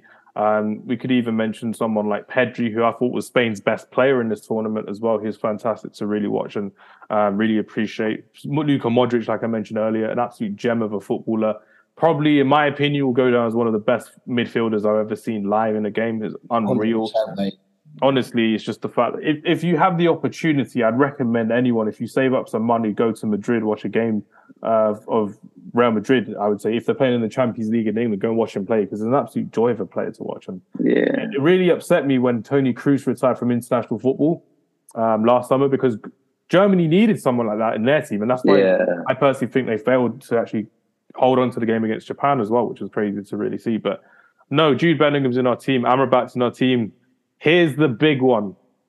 Dan, you start us off with our number 10. Who's going to be our number 10 in this World Cup team of the tournament? I, I think I might have been half tempted to, if we weren't doing it the way we were, I think I'd have been half tempted to go Henderson and push Bellingham as a 10. Oh my God. This is why I did it the way we did it. Otherwise, it'd be a complete bias. It would have, it would have been a whole. It'd be so, have been so, so biased from people. With that people on the would've been- internet, people on the internet would have been slating me like, "How have you got Henderson in your team of the World Cup?" Uh, Oh, and you'd have been just point them to me, Hamza. It's all right. I'll take the stick. It's okay. no, start, start, start, us, start us off with the number 10 because I think for Brazil, even though we passed Casemiro now, Neymar is a very good um, player that I thought did very well as a number 10 in the games that he played. Granted, he was injured. Um, very important in the game against Croatia as well. But um, who? what's your kind of thought process going for in this number 10, Dan? Who are we going for? We haven't got time to get into it, but I'm not a massive fan of Neymar, so we'll leave that one where it is. However, I'm I'm I'm not a fan of Neymar, but you, you, you can't deny what he's kind of done for Brazil. no, in the modern Yeah. era. As much as I hate his diving and I hate his antics, and I've been on record lo- loads of times saying that against for him for PSG, for him for Barcelona. Um, Mm. But realistically speaking, though, um, he did very well for Brazil in this tournament, especially with a lackluster midfield, in my opinion, uh, that Brazil Yeah. had. Uh, Besides Casemiro, of. Yeah. Besides- Bruno Fernandes, I think's thinks a shout. We've not gone with thingy. in- Who have we gone with at centre back again? I've, I've lost track now. Who We've got uh, Szczesny, Dumfries, Yoshida, Gvardiol, Joachim I mean, Mæhle. We've not decided on Pepe at centre half. Then I think no, no. Fernandez could be a shout as the ten. Enzo Fernandez has very has been very good for Argentina. He has, but I just don't think I can't look past Messi. None of us. Yeah, look past I- Messi. No, I just I just can't do it. And Uh, hmm, I mean, the only Argentinian I look, I debated with over Messi was uh, Julian Alvarez because he, he, was fantastic. You could have got Ziyech maybe, but we've got Amrabat in there. Yeah. See, yeah. this is where I went Griezmann. This is so. Yeah. And and we've already we played that off. Yeah, I think we haven't. Well, yeah, yeah, we yeah. So we've got a, uh, before we officially confirm, we've, we've got a, a, Frenchman, we've got an Argentine. Now we just kind of leave him for a striker and for a midfielder. I would yeah. back Bruno Fernandes personally. I think he was the main reason Portugal got the way that they got. It wasn't relying on Ronaldo. It wasn't relying on um, João Felix. It was on how Bruno Fernandes actually made that game tick over as well. Yeah. He was fantastic in the way that they played the game. Uh, the, the goal against Uruguay as well, the way he played was fantastic. It's just it's, yeah. it's, it's, a it's a bit of a not not a sticky one. It's just you kind of my oddball. This is my this is my oddball that I'm going to throw in. Uh, he got out in the group stages. He was a fantastic young player that I predicted would do well in the tournament, and he did in one of the three games because in the other two games he was playing out of position. Ah, oh, Ghana, what have you done to me, man? I was I was like Ghanaian for 90 minutes against against Uruguay, I swear to God. Uh, Mohamed oh, Kudus, yeah. I thought he was fantastic in this tournament. I've spoken, I've waxed lyrically about him as well, how amazing he is as a as a footballer, how well he's done for Ajax in the world in the Champions League, I should say. But in the two games that he didn't play well, he played as a centre midfielder. Mohamed Kudus is an attacking midfielder or a second striker or a striker. He did very well against South Korea when he was playing in his natural position when he played against Uruguay in the biggest game is probably of his Ghanaian career, in his international career, he played as a centre mid. He didn't get to take the penalty where Andre Ayew took it. And for me personally, Andre Ayew shouldn't be anywhere near that Ghanaian side. But um, that's my honourable mention. I'm not going to pick him, but I just wanted to um, talk yeah. about how much I enjoyed uh, Mohamed Kudus. But Kyle, have you got anyone else in mind? Because I know we can't take out um, Gre- we can't put Griezmann in as much as we want to. We can't. Yeah. No, so my the reason I didn't originally select Bruno Fernandes is just because I thought João Felix was he played up there when he, he's, he's had quite a tough time at Atletico as well recently. And just before he gets the World Cup, it, it, comes out that he's going to be moving in January or the summer. Like he's not getting on with Diego Simeone. So I mean, mentality there alone, it's, it's, it's going to be tough to go. And I think he performed brilliantly. I think I think he performed really well um, in a team that were had so many rumors about them with the whole Ronaldo fiasco, and it's it's like I, I personally, João Felix was my choice, but I think Fernandes also played to the top of his game, which you kind of expect from him because he's just such a good player, and it's hard to admit it, but he's a brilliant. Like he's such a good Why player. is it so, hard to admit? Just I'm, I'm a Wolves fan, aren't I? But I mean, to be fair, working, working he's the one like, Portuguese player you didn't get. My love, he's, he's um, hey Andalou, Andalou but, as well. Um, no, honestly, working with United no, it's I've, I've now become a little bit more supportive of them because. Uh, they, they're just always in the headlines, aren't they? So I, I get all the stick they get. So, uh, but I think Fernandes, I'm I'm happy to back Fernandes. I can I can see that missing out on João Felix. I can I can say, yeah, okay, that's fair. I think the way uh, Fernandes dealt with the the Ronaldo stuff as well, because it even in the World Cup. Uh, sorry, before we got into the World Cup, there was the, the now infamous Piers Morgan interview, and Ronaldo joined the squad. There was that uh, photo that went around, wasn't there? And it was that video clip as well. Yeah, it, it was almost Fernandes saying, "No, we're not going to stand for that. Like we don't, we don't stand for that here." And I think fair play to him as the leader of that group that he's gone. He's had the. He's had the yeah, yeah. He's, he's, the closest to it as well, isn't he? So, so, um, so it's a lot to take on. Definitely, definitely. Um, so yeah, Bruno Fernandes, as, as I've always said as well, I think is a fantastic player that we've got at Man United and fantastic player for Portugal. I personally think that he will help lead this new generation of Portuguese attack, attacking talent that they've got into the new age because we didn't really get to see much of Rafael Leao. We finally got to see some of the better uh, performances from João Felix as well. I thought um, Bernardo Silva shouldn't have been playing as a centre midfielder in that kind of way. I thought if you had Bruno Fernandes further back, created more, uh, Bernardo Silva playing forward, that would have been better. But that's just my personal opinion. Yeah. Um, but realistically speaking, I thought they should have beaten Morocco. They had all the chances in the world, and it just didn't happen for them, unfortunately. But no, I'm happy to go for Bruno Fernandes, which would be good. Right then, everyone, this is the this is the crazy thing. This is the crazy thing for me because we've got Mbappe. We know we're going to put Mbappe in. We've got Messi. We've got Messi. But I don't want to see Lionel Messi anywhere near that right hand side. I want him in the middle as my as my striker, as he's been playing as a striker Okay. in this team. So this is this is how I'm looking at it from my side. Amrabat, Fernandes, Bellingham, Messi in his natural false nine. Then you've got a winger there. Then you've got a winger there. What would you say to that? Or would you want Messi on the right so you can pick a number nine? How would you how would you go about it? And I'll happily change it back. I have got a number nine, um, but I get your point. Messi's played there this tournament, and but he still, operates in those sort of areas, doesn't it? I mean, my number nine was Gakpo from from Holland. Mm. Is I don't forget if I said it right or not, but Yeah, yeah. I think um, he's had a, he's had a really good tournament. He Uh, was although very good. He only came off the bench, didn't he, in the last game? No, he started all of them. Cody Gakpo. Oh, I've got the wrong player then. Yeah, but yeah. No, I, th- I think he's had a he's had a good tournament. Um, so he was going to be my number nine. But Messi has played there all tournament, so he raised a good point. That's the thing, because we've seen Messi at World Cups when he's played as a right winger coming infield for um, Argentina, and it just hasn't worked for him at all. Literally at all. We saw it against um or even the game the other day. They played four centre midfielders in the midfield four to allow Messi to have that creative freedom and Julian Alvarez to stretch the defense, which I thought was just mm. genius because you're getting the best out of Lionel Messi. The four midfielders behind him were all literally all four centre midfielders, all just doing the groundwork, the dog work to allow Messi to, to be free in attack. And we saw what happens when Messi's free in attack. He literally ruined our number four, Gvardiol, and literally lowered his price, his, his expected price from like 85 million to like 65 or 45 million, which is crazy. Um, Carl, what are we thinking? Where do we want to put Lionel Messi in his team? As a striker or as a winger or as a false nine? See, I I personally I did put him on the wing. I know he started as the false nine, but to be fair, a lot of the times he received the ball, he was out on the right, and there's all the times he was dribbling, dribbling from the halfway line, he collected it on the right. I mean, that's natural positioning, of course. Mm. Uh, but that, that was simply to allow for Richarlison to go striker because I think I, I, it annoys me so much. Richarlison drives me up the wall because he's such He an really, really annoys player. me as well. He, I can't He's such an irritating player, and then he does that pigeon dance, and you're like, "Oh, just get off my screen, please get off my screen." But um, I, I, I've got to say, he's a fantastic striker. He's so clinical in in the way he performed. That's why I put Messi there on the right. But I think if if, if we can come up with another right winger, there's I mean, there's plenty that's performed that's outclassed everyone else. Um, I'm happy to put Messi in that centre role, definitely. Right, let's have a look at what, some of the teams that we've used. So we can't use Netherlands, we can't use Japan, we can't use Croatia, we can't use Denmark, we can't use Poland, can't use Morocco, so there's no Hakim Ziyech. We can't use England, so we can't use Bukayo Saka. We can't use Portugal, so we can't use João Felix.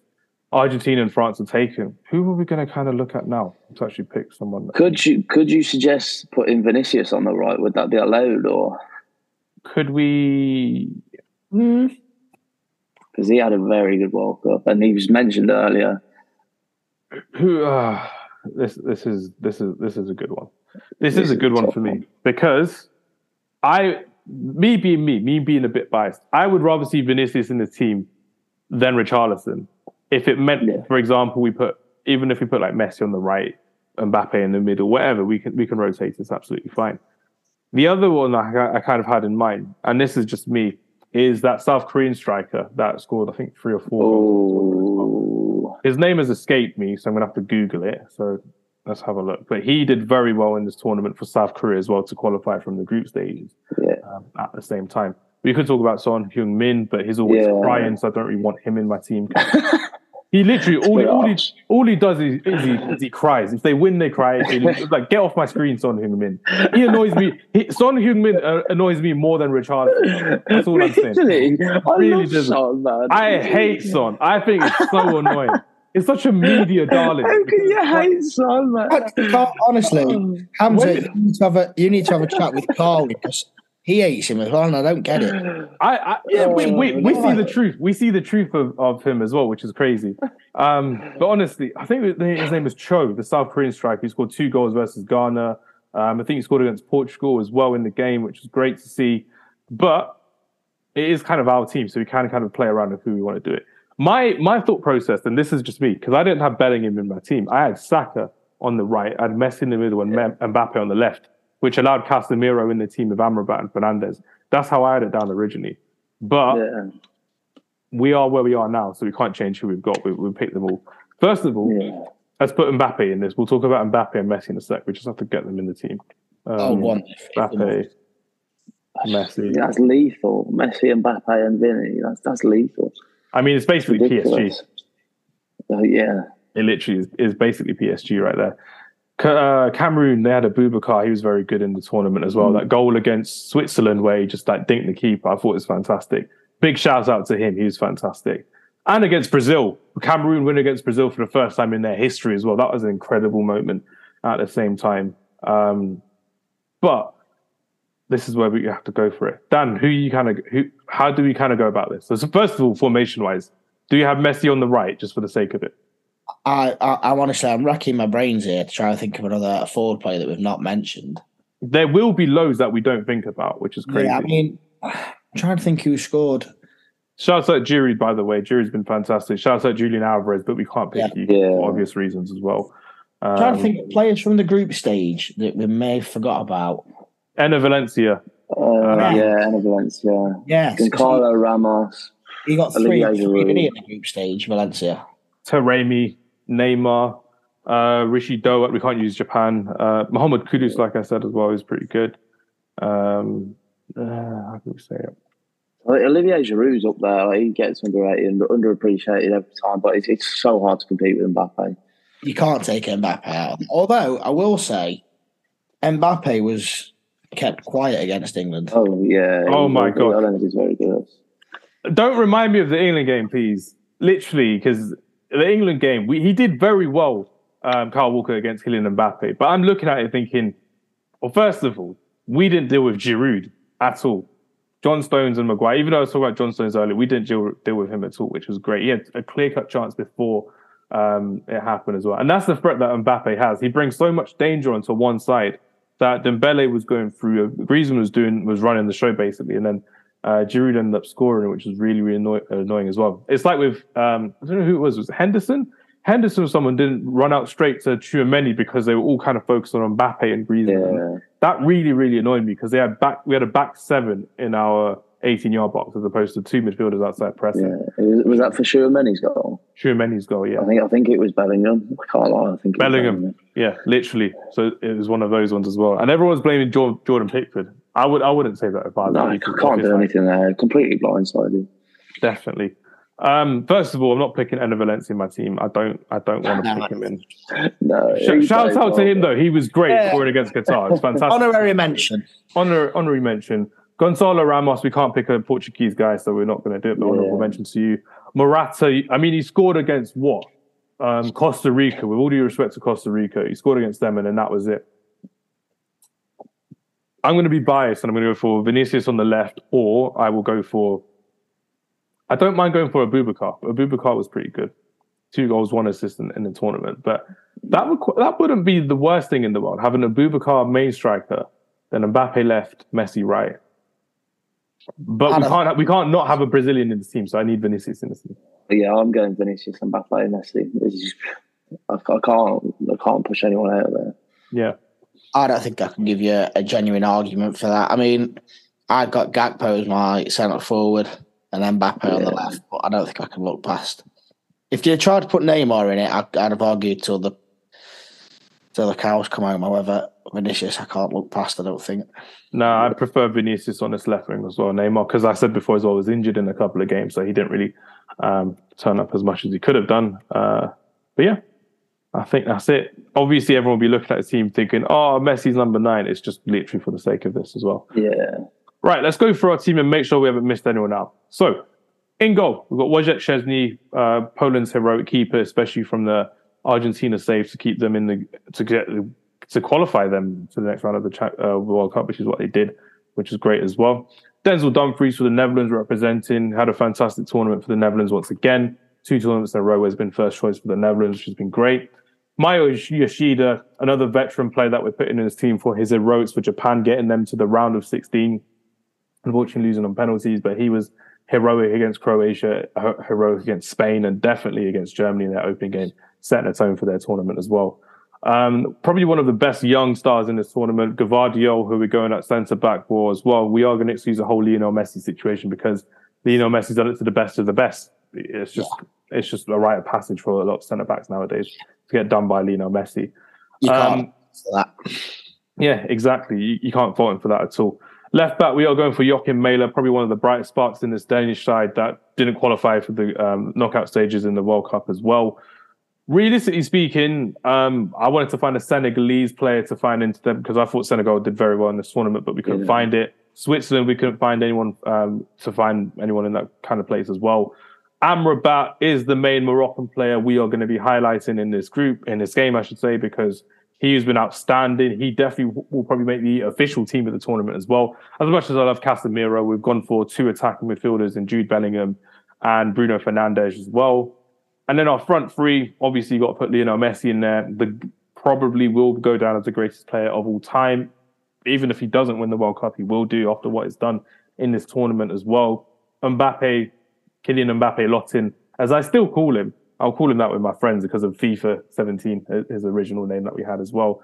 Uh, needs to be there as well because he's been the shining light once again in the, in his front side, as well as Tchouameni, Giroud, and Griezmann and Varane respectively as well. They've all been fantastic in my opinion. Even Hugo Lloris is up there for a show. He was a question my goalkeeper. And Theo Hernandez yeah, as well. The only reason we didn't pick Theo Hernandez as our left back was because we saved Mbappe um, for. France as well.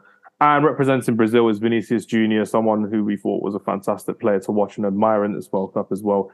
Definitely didn't deserve to get subbed that early against Croatia in the round of 16 in the yeah ah. in the round of, in the quarterfinals. Sorry, I thought that was embarrassing um, to see how he got subbed off so early, and we definitely didn't want to put Richarlison in there because we don't particularly like Richarlison um, as well. Right, Carl, how do you th- how do you find this team? Um, do you think we've done well? Do you think we've missed out on a player or two? Um, well, there's always going to be players that you know, presumably you've missed out on, or you know, there's there's players in the question. I've even done like a little list of the honorary mentions that I just think honorable mention that is like, I'm just go for it. Roll, away this World Cup.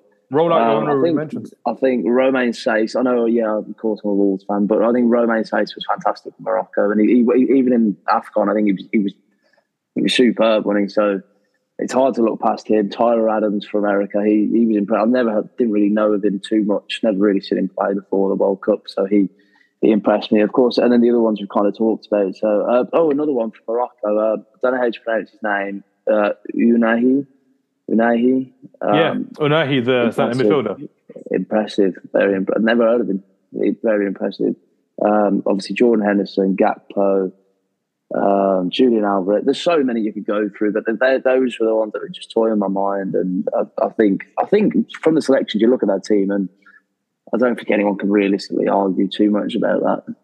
Yeah, remember that for everyone listening, it is literally one player per nation, so we're not going to be going all in on certain nations as well, which is which is what it is. But realistically speaking, it was great to see a lot of these nations play at the World Cup. Um, how's your thoughts on this team, Dan? You reckon we could have done anything better? Would you change anything from this one? I don't think there's any more we could have changed. I, I could give me honorary mention again to Gakpo, and I think it's hard lines he's not got in it.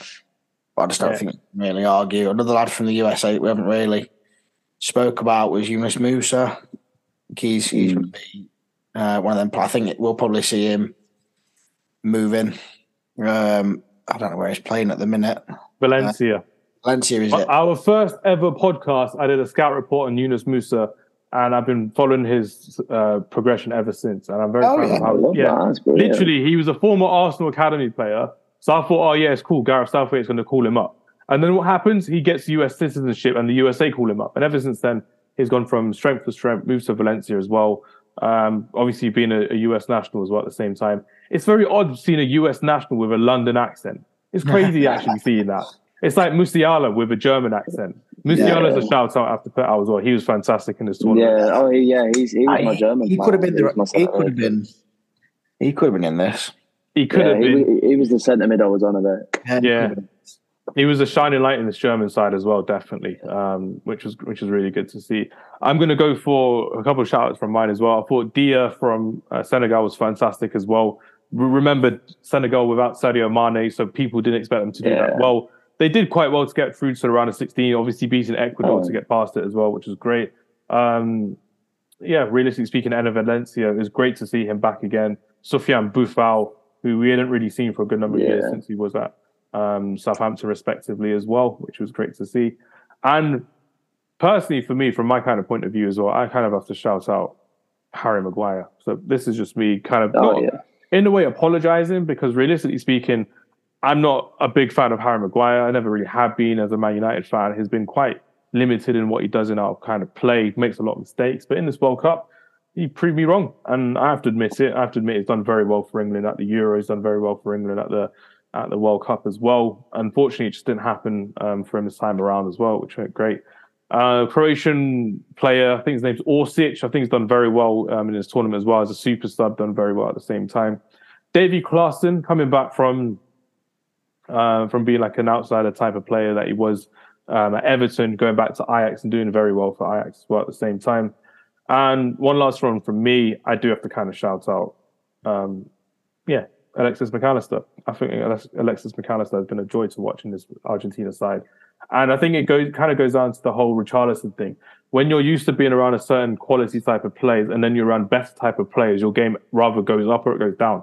And for him, Alexis Mac Allister, I wouldn't be surprised if he was playing Champions League football next season as well. I really wouldn't. If Graham Potter was to make a cheeky bid for 50, 60 million, Brighton wouldn't reject it at all, which would be crazy. And I think it's been fantastic to really enjoy and to really appreciate. And same with Enzo Fernandez as well. Same with Julian Alvarez, all these young, up and coming Argentine players.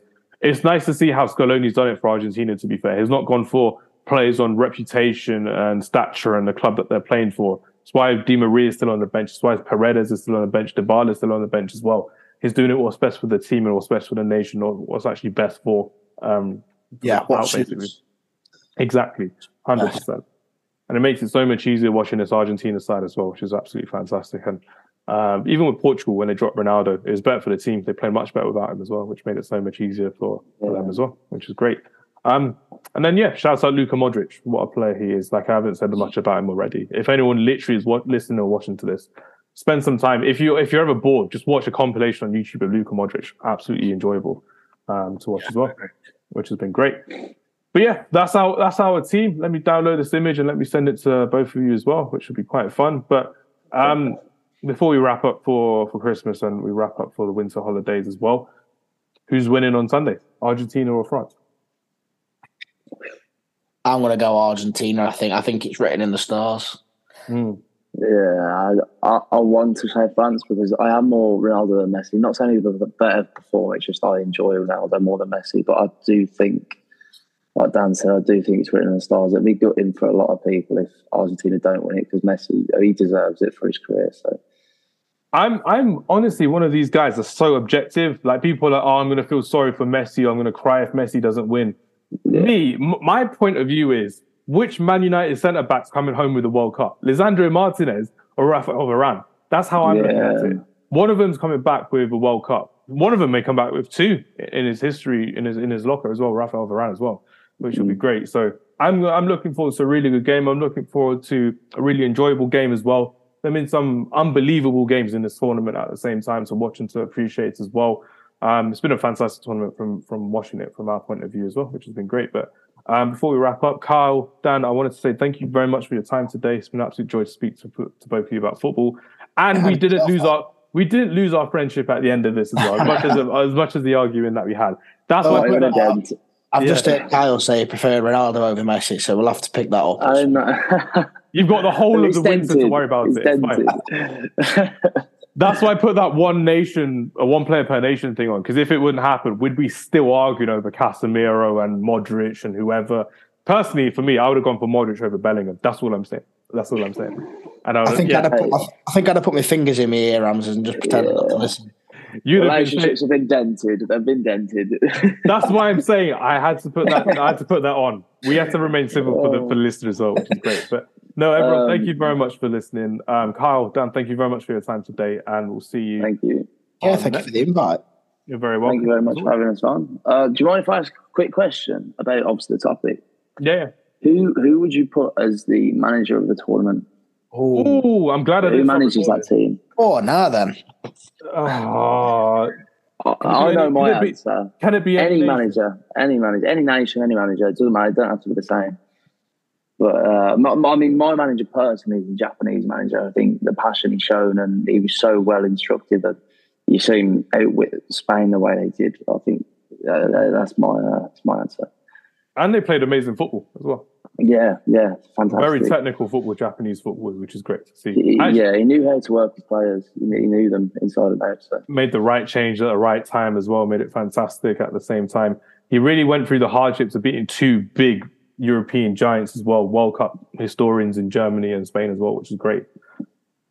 I can't look past about uh, the not Belgium. I can't look past the the Morocco manager. Firstly, I thought yeah, he, fantastic. Been, he has been brilliant. I thought it was just an absolute joy. The fact that remember he came in in September, he got Hakim Ziyech out of retirement, and he had to build his team, his squad, within two months of the World Cup starting as well.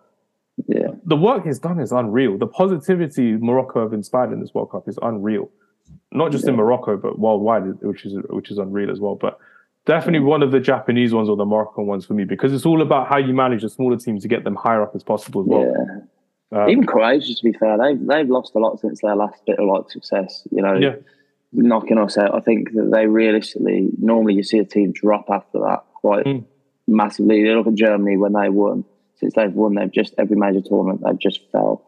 Um, so I think Croatia to do as well as they did, I think that deserves a little bit of a mention. They surprised everyone. Everyone was re- writing them off after Brazil, like, yeah, Brazil yeah. are going to walk over them. It's fine, absolutely fine, but it didn't happen at all. Yeah.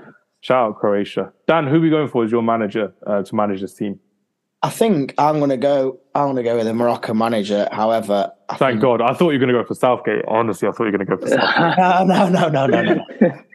However, I would give him an honourable mention because I think that's been our little buzzword, hasn't it, for this? An honourable mention. Yeah. I think got, there was a lot of pressure on him, there, from the Nations League, and I don't think he'd, he'd let that bother him. And the, the uh, the Mbappe plan and all that sort of stuff. I don't think Mbappe did anything against us, and he's not the manager of the tournament, nowhere near. But yeah, he did all right. He did all right.